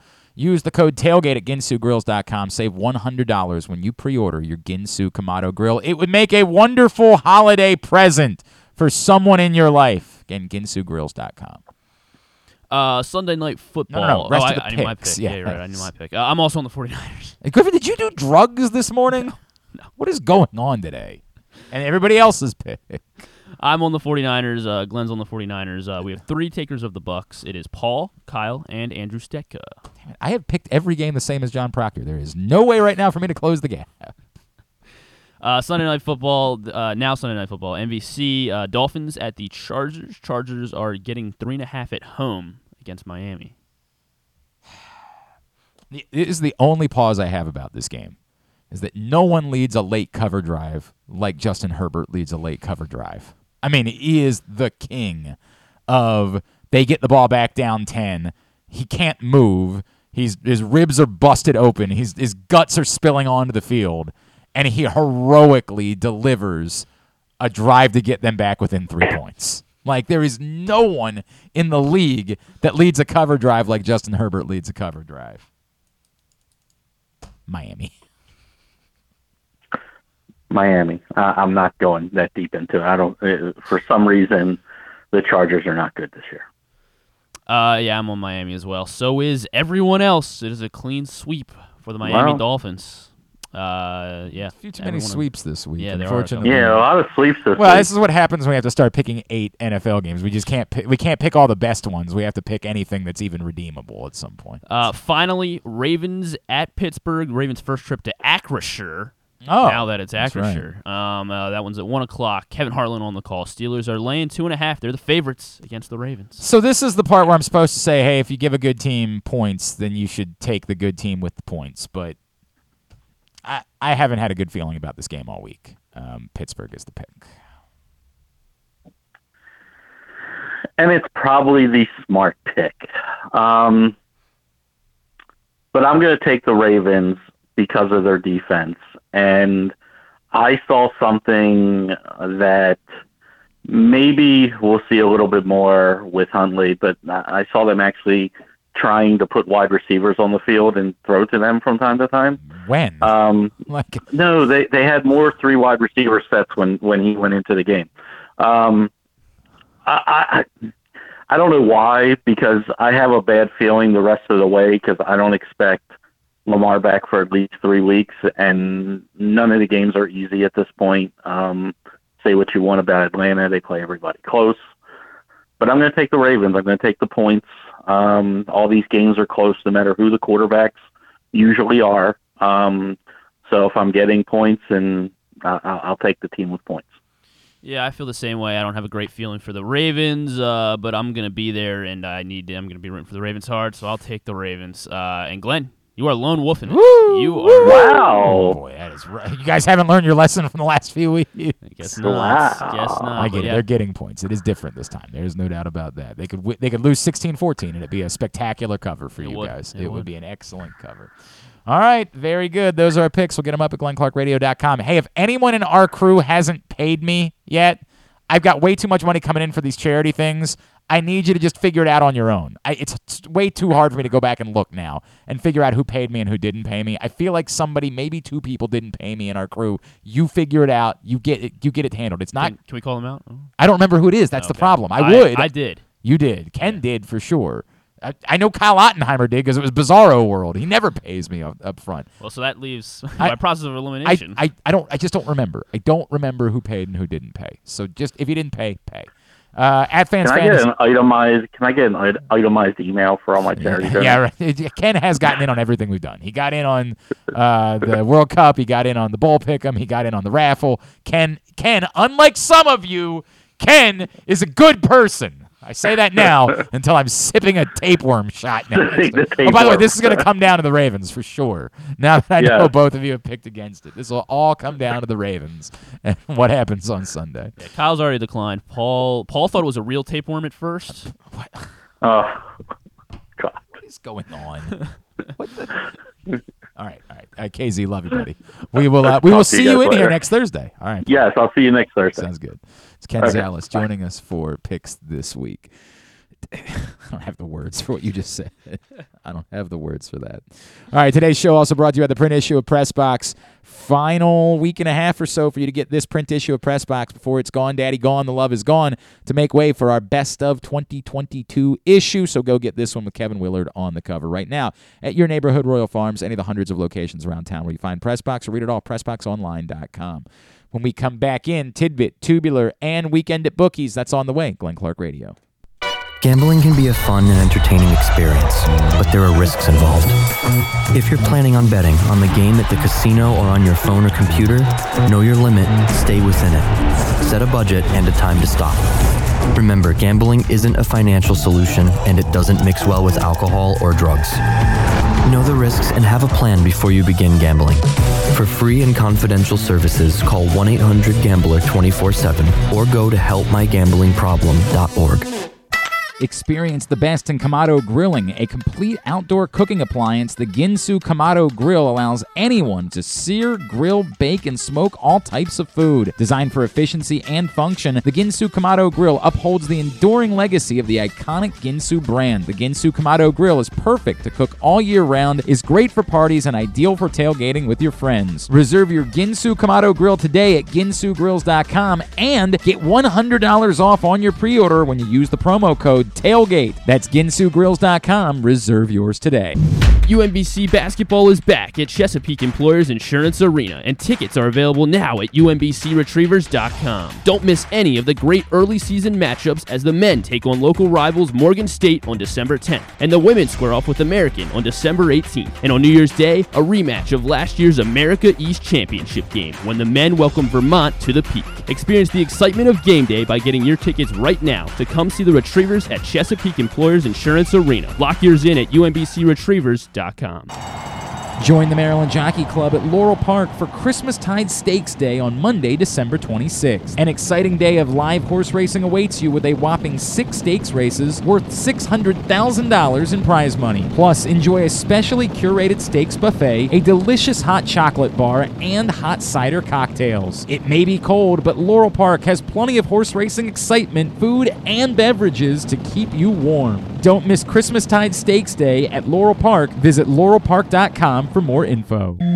Another Orioles season is in the books, and the Bat-Around was there every step of the way as the Birds posted their first winning season in six years. And after promoting two number one overall prospects in Adley Rutschman and Gunnar Henderson, Mike Elias has said it's liftoff from here. Hi, I'm Paul Valle, and along with my co-host Zach Goodman, we'll be here every Saturday from 10 a.m. to noon all off season, discussing every signing, trade, and waiver claim as we navigate the cold winter months that lead to spring training. You can watch us at youtube.com slash pressboxonline and facebook.com slash pressboxsports or listen live at pressboxonline.com slash radio. And if you miss a show, you can find us anywhere you get your podcasts. So tune into the Bat Around with Paul Valle and Zach Goodman every Saturday from 10 a.m. to noon right here at Pressbox Sports.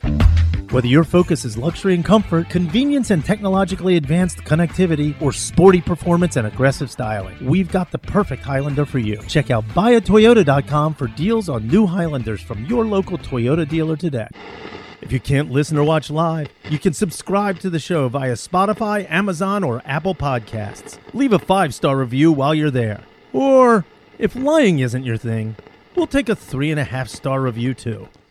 Tonight on Facebook Live, 8 o'clock, Stan the Fan Charles, uh, Gary Stein, and Tom Strickler, local basketball recruiting expert. We'll talk about uh, what Kevin Willard has done as far as not just recruiting, but sort of doing everything, all the effort that he's put into the Maryland basketball program. That's tonight, 8 o'clock, facebook.com slash pressboxsports.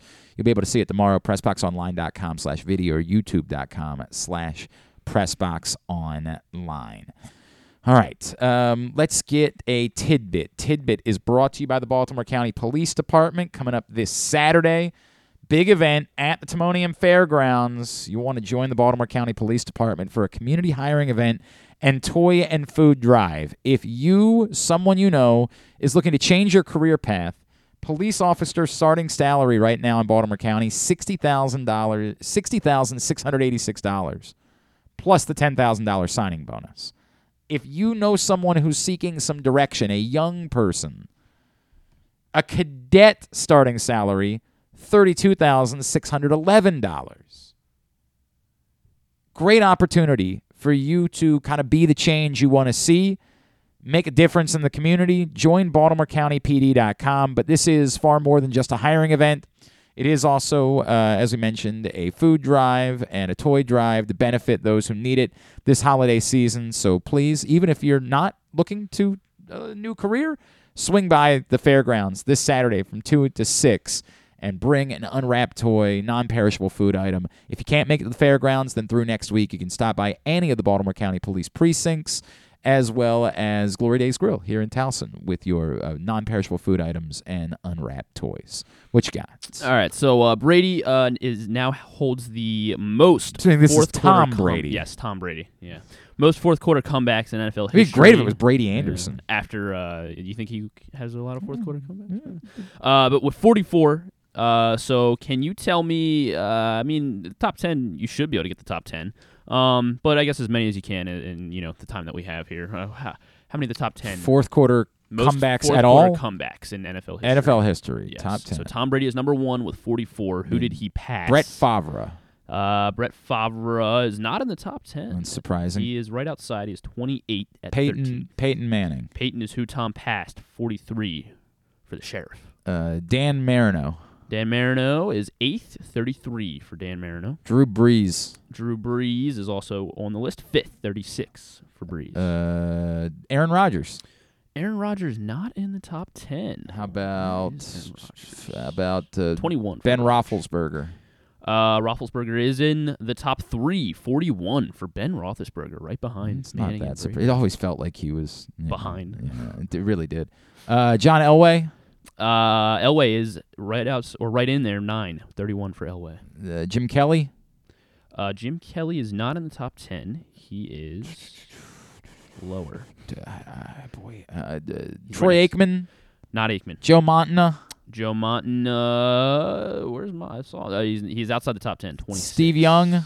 Not Steve Young. Phil Rivers. Phil Rivers is 10. 29 for Phil Rivers. Dan Fouts. Not Fouts. Uh, who are you missing? uh, uh, Ken Stabler. Not Stabler. Jim Plunkett. No. How about one more really old quarterback, and then two guys that are both in the league, I got but not I got- starting. I got four currently. missing. I'm gonna f- oh, because Tom Brady was uh, Yeah, it Tom Brady counts. was one, okay, all right. Um, two guys that are not in the league. They are in the league, They are in the league, But they currently. are Joe Flackers, not Joe Flackers. uh, Matt Stafford's. Yes, Matt Stafford has 34. He is sixth. I didn't think that he won that many games, frankly. Uh, Matt Ryan, Yep, Matt Ryan is fourth, 38. and one really old quarterback. Uh, Namath, Mm-mm. Unitas. Johnny Unitas, 34 for Johnny Unitas as well, tied with. Stafford. Tubular is brought to you by PressBoxOnline.com slash offers. Still great offers available to you, like $200 in free bets from DraftKings after placing your first $5 bet or $1,000 in risk-free bets from BetMGM. But these will not last forever. PressBoxOnline.com slash offers to get signed up today. And I feel like this is an appropriate time for me to remind you that gambling can be fun, but you should set a limit and stay within it. Remember, if you or a loved one has a gambling problem, call 1-800-GAMBLER 24-7 or go to helpmygamblingproblem.org for free confidential services. Here's what's coming up tonight, totally tubular wise. Of course, Thursday night football on Amazon, Raiders, Rams. The Rams legitimately might have to play Baker Mayfield 24 hours after like he became a Ram. But that's what it is. 8:15 tonight for Thursday night football. Big Ten Network. The Maryland women take on Purdue at 6:30. Michigan, Minnesota tonight at nine on the men's side on BTN. ESPN two is Rutgers, Ohio State at seven. Uh, Fox Sports one is Iowa State, Iowa at eight. The rest of the college hoops find at GlennClarkRadio.com. NBA TV Clippers Heat 7:30. Nuggets Blazers at 10. ESPN Plus and Hulu. Red Wings Panthers at 7:30. AXS TV Impact Wrestling at eight. Uh, non-sports highlight or two. Uh, not a whole lot. A whole lot. Steve Martin and Martin Short will be on Fallon. Um, they and are then- hosting Saturday Night Live. On, Yes, they are. Yes, they are. Back in the groove, season one finale. The uh, the the where the three older women are with a bunch of young guys. The finale of that is already tonight on Hulu. Um, and that is that's the only other highlight. Real Housewives of Miami premieres season five on uh, Peacock and Bravo. Sure, if you say so. If you say so. All right. Uh, thanks today to Kevin Harlan. Thanks also to Mike Tannenbaum. Thanks to Andy Katz, to Ken Zales. We'll get all of it up in the greatest hits section of the Archives. tab at glennclarkradio.com. Tomorrow. Tomorrow uh, we'll have a Stan- coach Trent Dilfer. All right, so Yes. Stan will be here tomorrow. Trent Dilfer is going to join us tomorrow. He is now the the former Ravens quarterback. He's now the head football coach at UAB. Um, Bo will join us tomorrow. Bo will join us and um, Charlie Batch. Charlie Batch. Charlie Batch will join and, us uh, tomorrow. so is Diamond Miller. It's a busy show tomorrow. Oh, okay. Yeah. Diamond Miller is going to join us tomorrow. She had an amazing shot last week. Hopefully, they win again tonight. Uh, and is Miles Boykin? Uh, Miles Boykin is also scheduled to join us. So A lot going on tomorrow Yeah, on the we'll show. figure it out. Not- shame, shame we couldn't have spread it out during the week, but this is the way it works sometimes. Thanks to everybody at Pressbox, all of our great sponsors and partners: the Baltimore County Police Department, Problem Gambling, Glory Days Grill, Royal Farms, Costas Inn, Maryland Jockey Club, Great Ace Memorabilia, Baltimore area Chick fil A restaurants, FanDuel Sportsbook at Live Casino and Hotel, Maryland Vascular Specialist, the all new Ginsu Kamado Grill, UMBC Athletics, your local Toyota dealer, buyatoyota.com. Thanks to Griffin at Griffin underscore Bass is how you follow him. Follow us Twitter, Instagram, TikTok at Glenn Clark Radio. Have a great Thursday night. Go Maryland women. Duke sucks. Ohio State sucks too. When we come back in, we will have for you weekend at bookies. This has been GCR.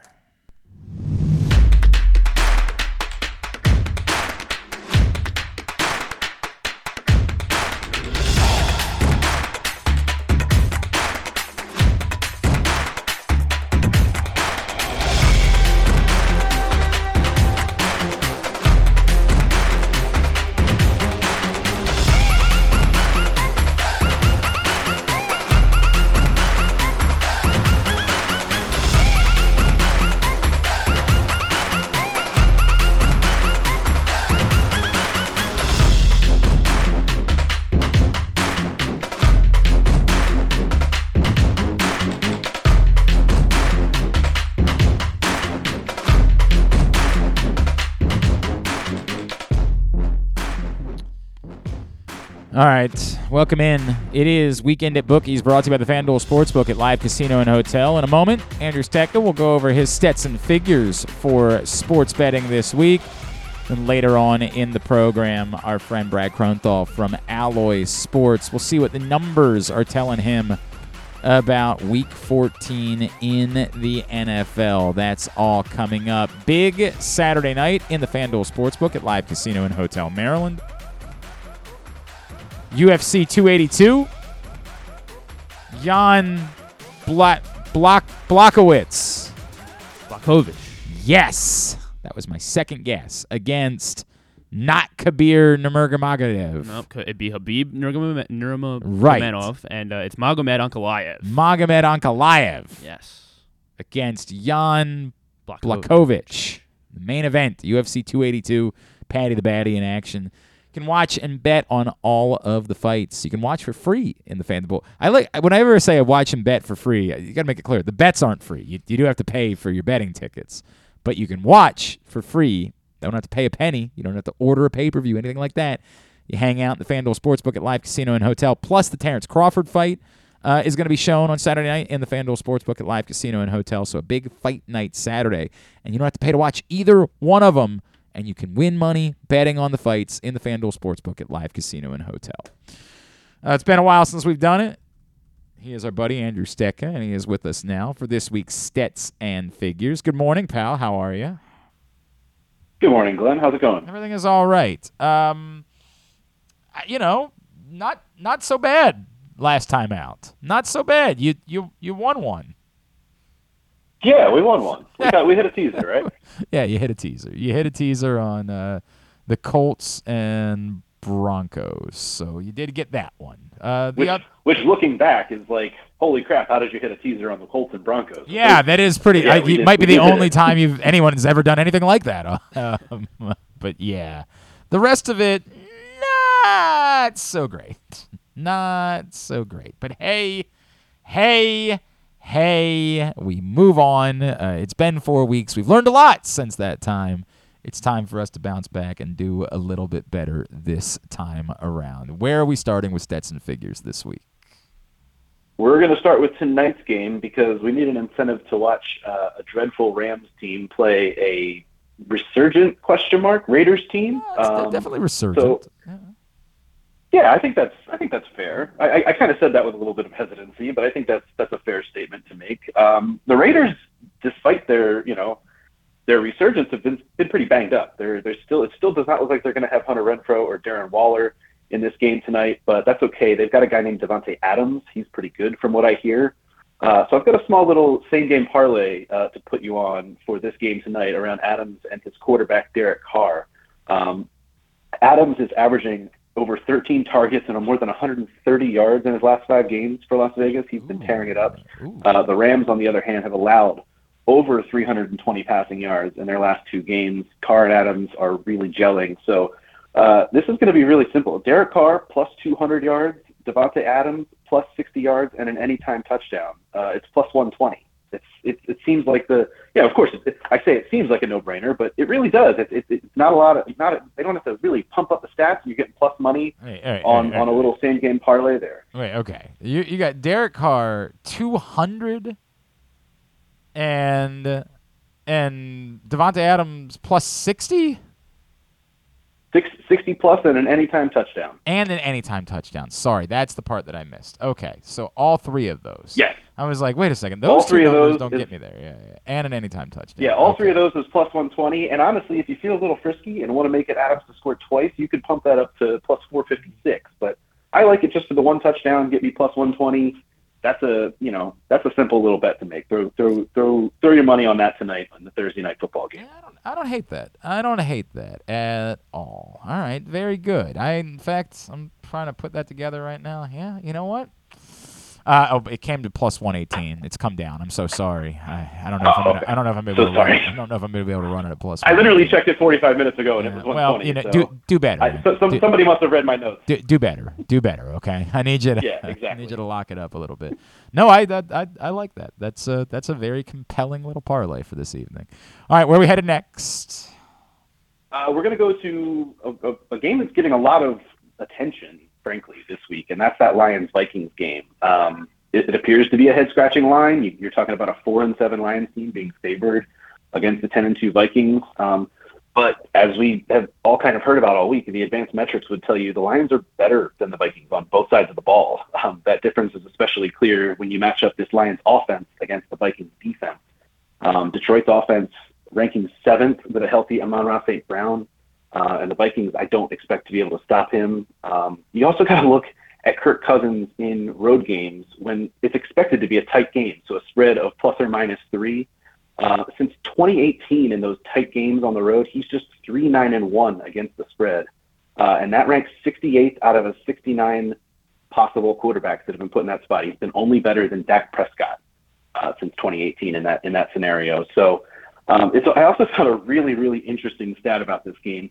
Uh, teams with 80% winning percentages as an underdog against a team with an under 500 record has happened 89 times in the last 20 years but it's only happened eight times in December or later. So when you you know when you have more games built up in the in the season, uh, the last team to, to fall under this scenario it happened in 20 uh, excuse me in 2004.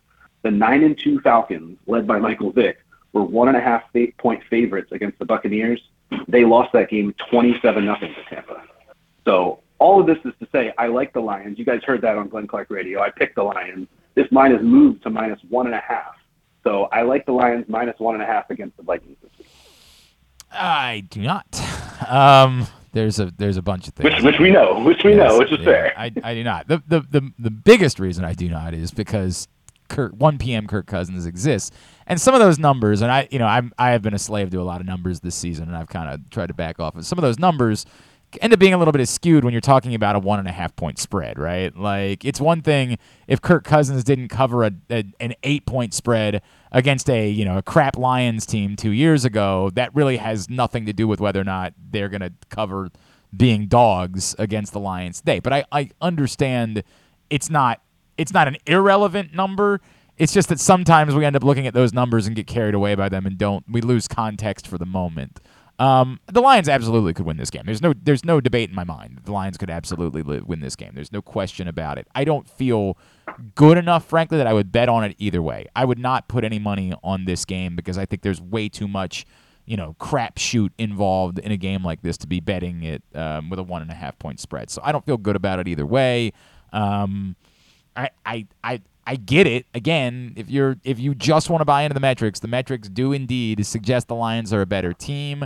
But at the end of the day, if this is a close game and one team can chuck the ball to Justin Jefferson, I'm not to take anything away from Amon-Ra St. Brown, who's been unbelievable, and I. I, I know how good he is. I actually got into a fight oddly on draft night with a group of people, trying to tell everybody about how good Amon-Ra St. Brown was. When uh, it was very weird. I, we were at the, the we actually had in the FanDuel Sportsbook at Live Casino and Hotel. Rita was there; she could tell you all about it. I was like, "You guys are missing something." Amon-Ra St. Brown is excellent. Um, and he's proved to be even better than that this season. But, you know, if this is a close game at the end of the game and one of these teams can just chuck the ball the direction of Justin Jefferson, I'll still like that team too. So there's a lot of the reasons there. I wouldn't bet it, but I I get it. There's absolutely a chance the Lions can win this football game. And if they win, they're probably going to win by more than a point. Just just a guess. Like it's the the, you would think so. yeah, the scenario where the Lions win 24-23 is is slim. All right, uh, he's Andrew Stetka. These are stats and figures. Where are you headed next? Uh, we're going to go uh, skip ahead to the Monday night game, a- another game where you might not have a huge incentive to watch. We're talking Patriots at Cardinals this week, um, but at least it finds it gives us a real chance to find a coaching edge in this game. Bill Belichick against Cliff Kingsbury. Uh, my mouth is watering. Uh, the Cardinals are coming off a bye, but the, the Pats also have extra rest too, as they played uh, last Thursday, so mini bye for them. Uh, this is a real edge in coaching, though. Belichick is 65% against the spread after a loss, um, and he's also 65% against the spread in uh, in spreads of three or less. So Patriots are favored by one and a half in this game. Um, there's just also really a, a, strong football argument to be made uh, that in that one and a half is just too thin of a spread for this one. Uh, the Patriots defense ranks third in DVOA. The Cardinals offense is 29th. There's a huge gap between those two things. Uh, and New England is also the ninth overall team in DVOA, while Arizona is second to last. They rank 31st in overall DVOA at this point in the season. Uh, this is just a mismatch, and I don't think the Patriots should only be laying one and a half. So give me the Pats on the road Monday night against the Cardinals. This is one of the few things that we will probably agree on. I, I look, it's tough to have any faith in the Patriot, any real faith in the Patriots, particularly you know what you saw, but um, they're you know, I don't know, half essentially coming off the bye anyway. Like they they played on Thursday right. night the previous week, and they get to wait till Monday night, right? Like they essentially yep. got a bye as well.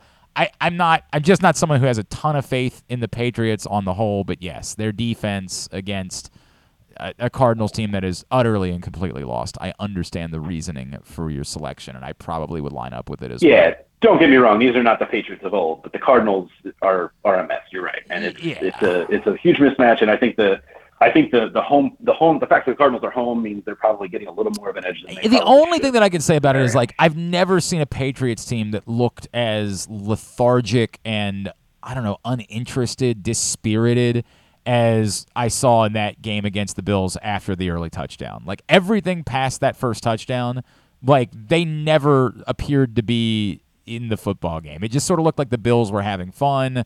Like we don't really have to try all that hard because you're not going to do anything.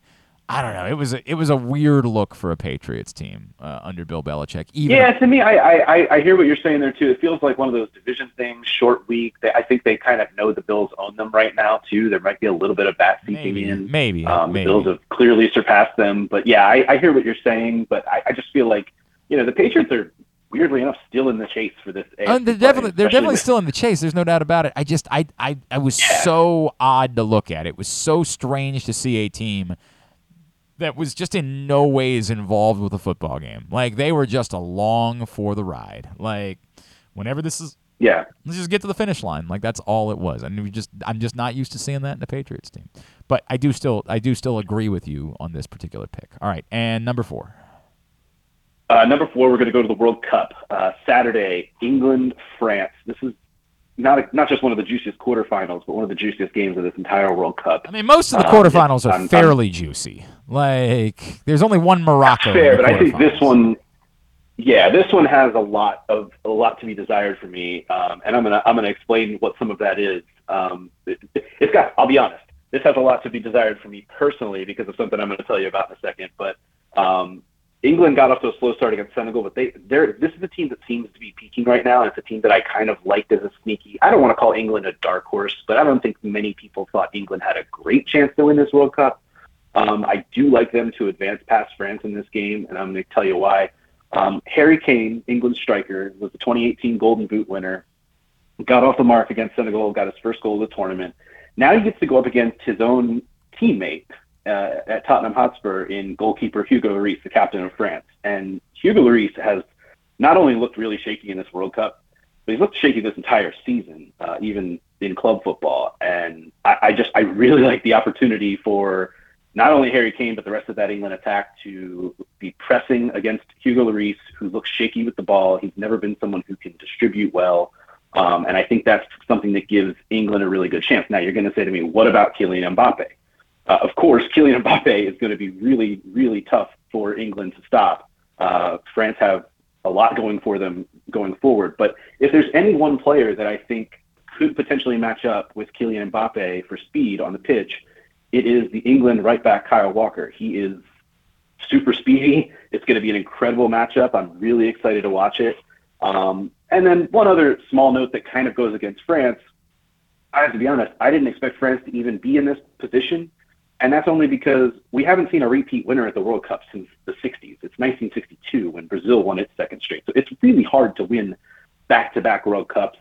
I do see England getting past France, which is plus 104. You compare that with both teams to score and bump a parlay up to plus 241 in this game. Um, so those two legs get you up to, to plus 241. But I do like England in this matchup against France and for both teams to score. All right. So that is a bold parlay that you're going with there. I I I don't have any feeling about it whatsoever, so I'm not going to say anything. I have no idea what's going to happen. All right, sir. At AStetka on Twitter is how you follow him. We will see how these play out. We will talk to you again into uh yeah yeah we'll do. Oh, you know what? We might have to move that show that week because I think we are going to do a drinking show on the 22nd. I think that might be the case. We'll figure that out. Um, but appreciate you, and uh, we will talk to you in two weeks. Thank you, sir. All right, sounds good. Cheers. Andrew Stetka, Stetson Figures, here on Weekend at Bookies. When we come back in, Brad Kronthal, Alloy Sports. Let's find out what the numbers tell us. What can we learn about the football lines and just the whole the whole slate for the week? We'll do that next. We're watching and listening to Weekend at Bookies, brought to you by the FanDuel Sportsbook at Live Casino and Hotel Maryland. Join the Maryland Jockey Club at Laurel Park for Christmastide Stakes Day on Monday, December 26th. An exciting day of live horse racing awaits you with a whopping six stakes races worth $600,000 in prize money. Plus, enjoy a specially curated stakes buffet, a delicious hot chocolate bar, and hot cider cocktails. It may be cold, but Laurel Park has plenty of horse racing excitement, food, and beverages to keep you warm. Don't miss Christmastide Stakes Day at Laurel Park. Visit laurelpark.com for more info.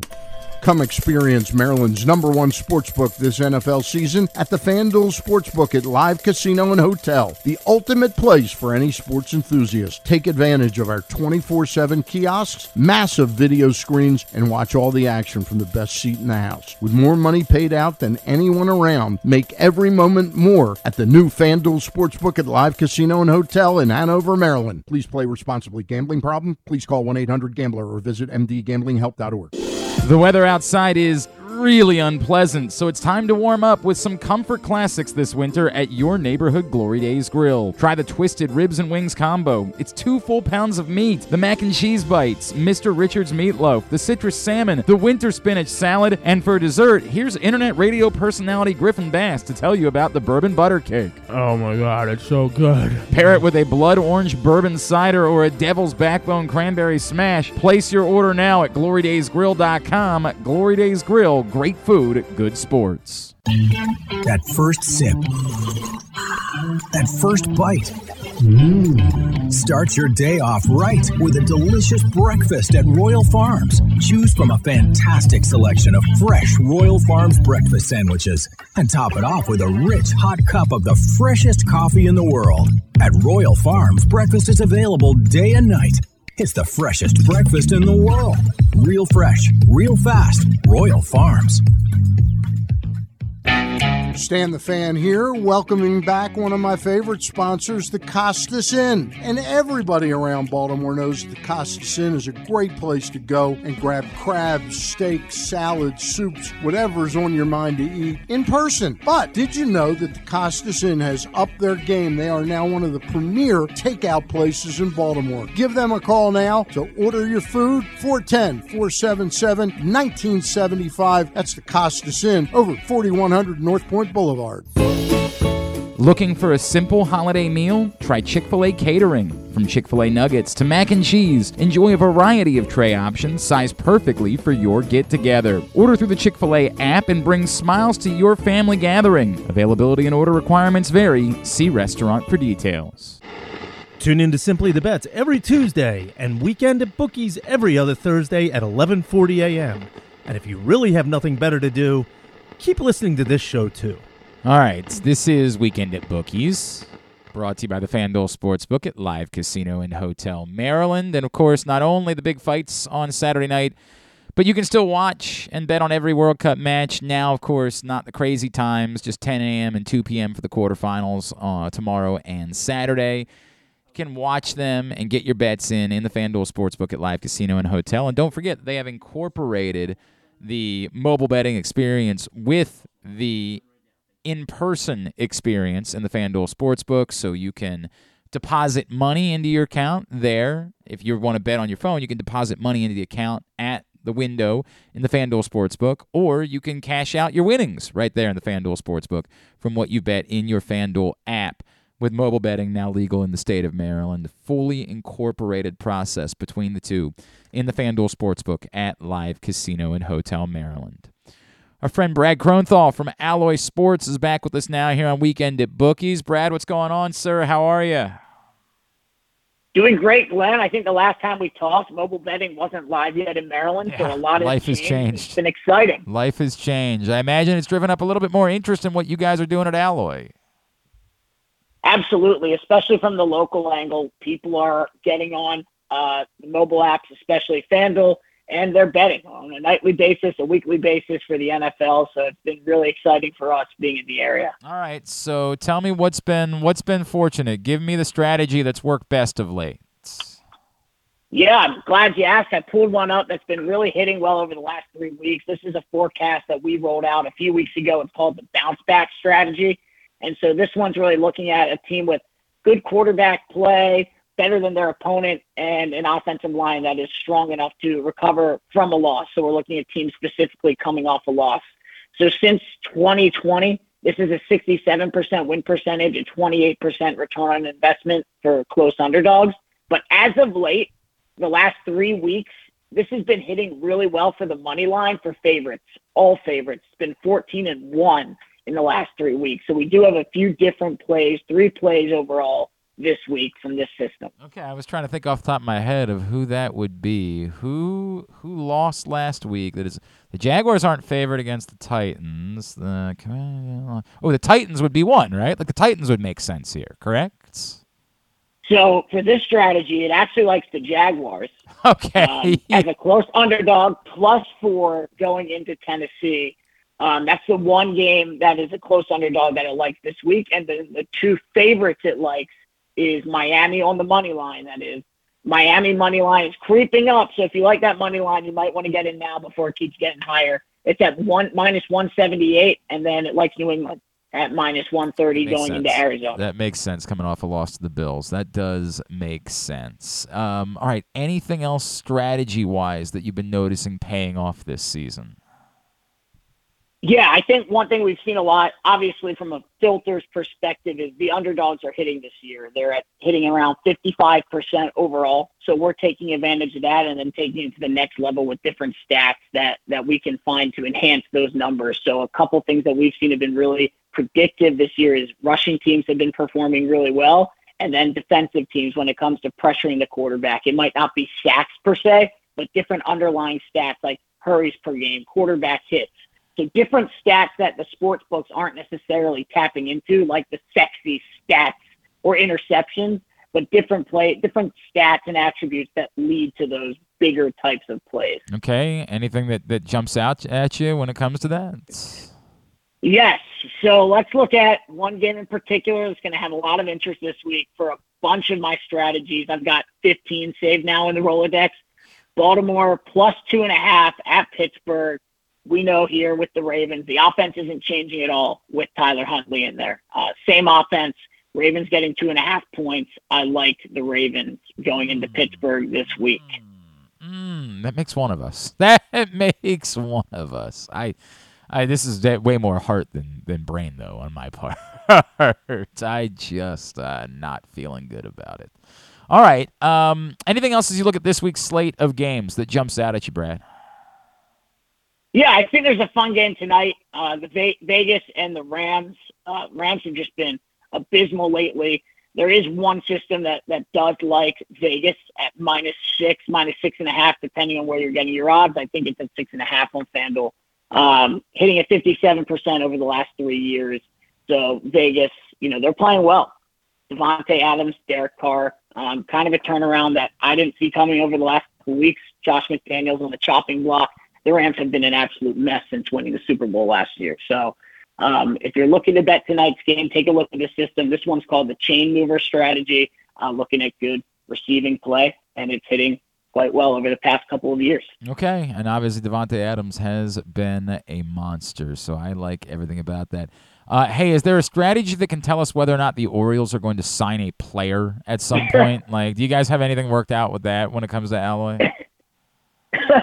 we do not. Uh, very exciting winter meetings. Excited to see where the Orioles go, whether it's signing mm. a free agent or uh, or pivoting on the trade block. Uh, we'll see. That'd be nice. I'd be like, I'd really like it if you could come up with a strategy that says, yeah, they're going to land Sean Manaea or Manaya, and I'm going to say, ah, that would be great. Give me that strategy. I'll bet with that. Unfortunately, that's not the case.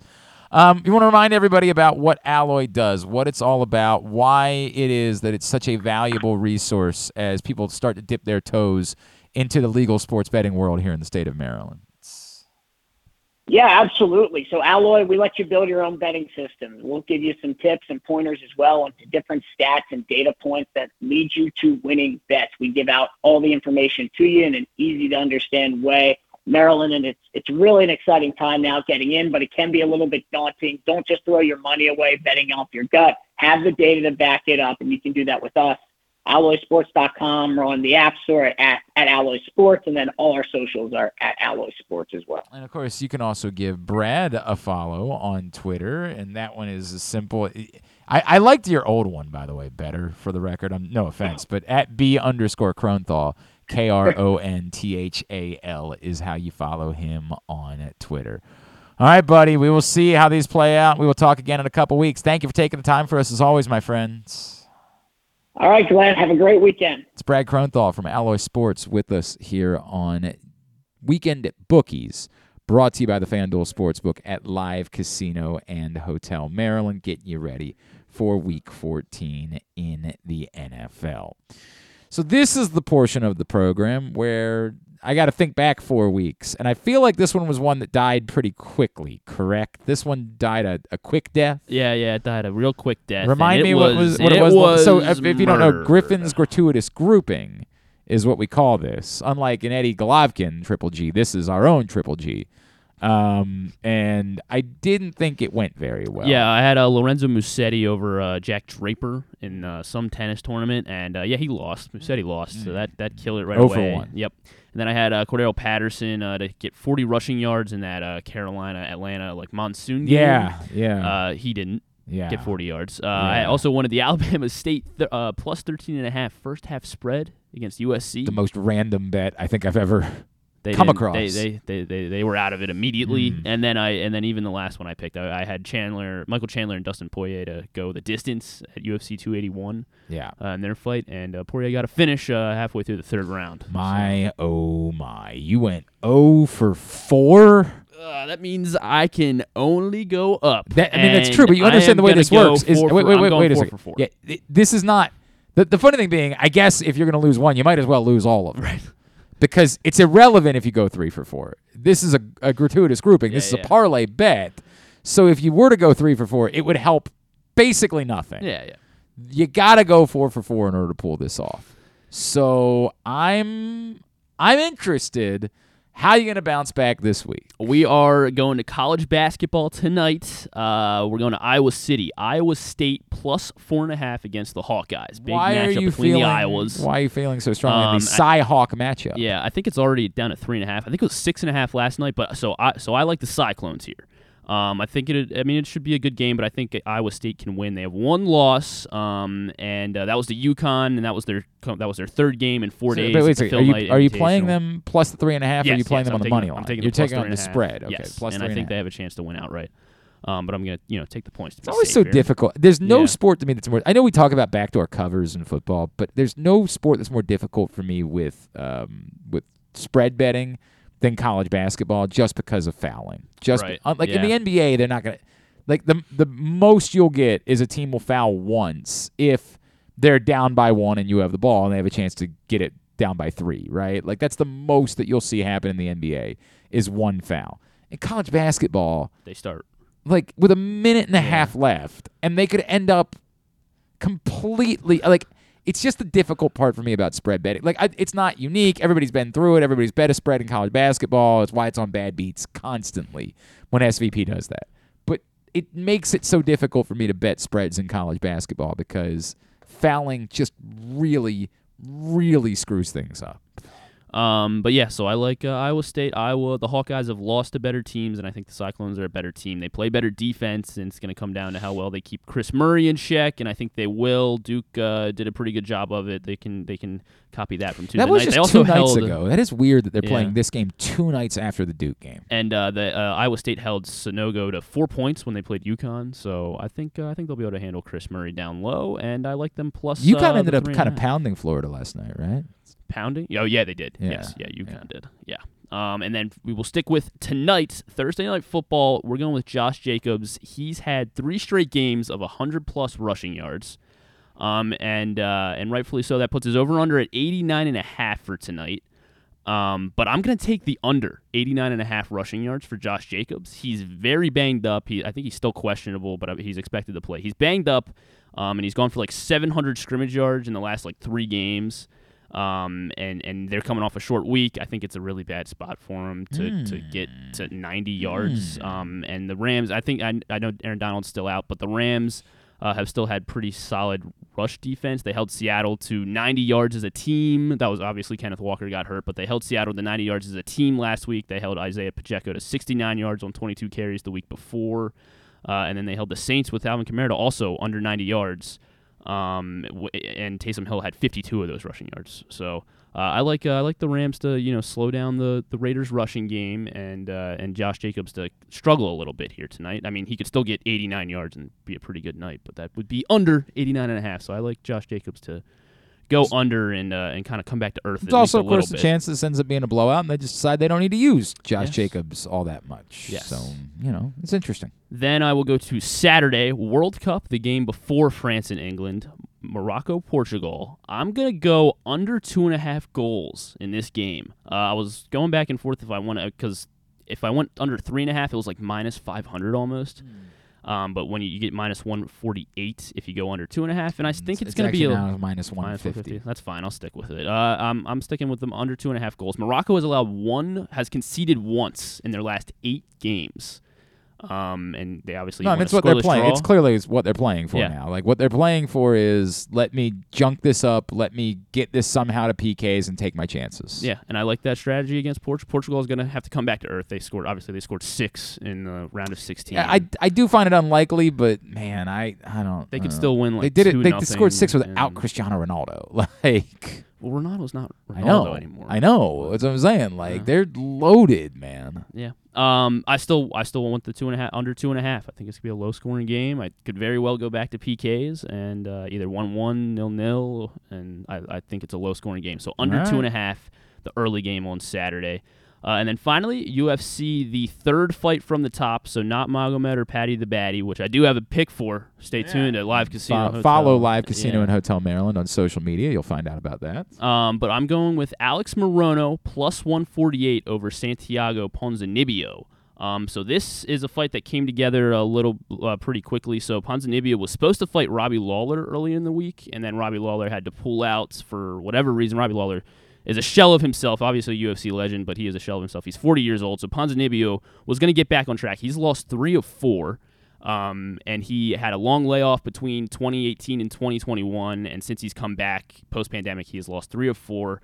This Lawler fight was supposed to help him get back on track, uh, but instead, Alex Morono, who has been a very active fighter since the pandemic started, who is going to be in shape even though he's taking this on short notice, has won three. No, he's won four in a row.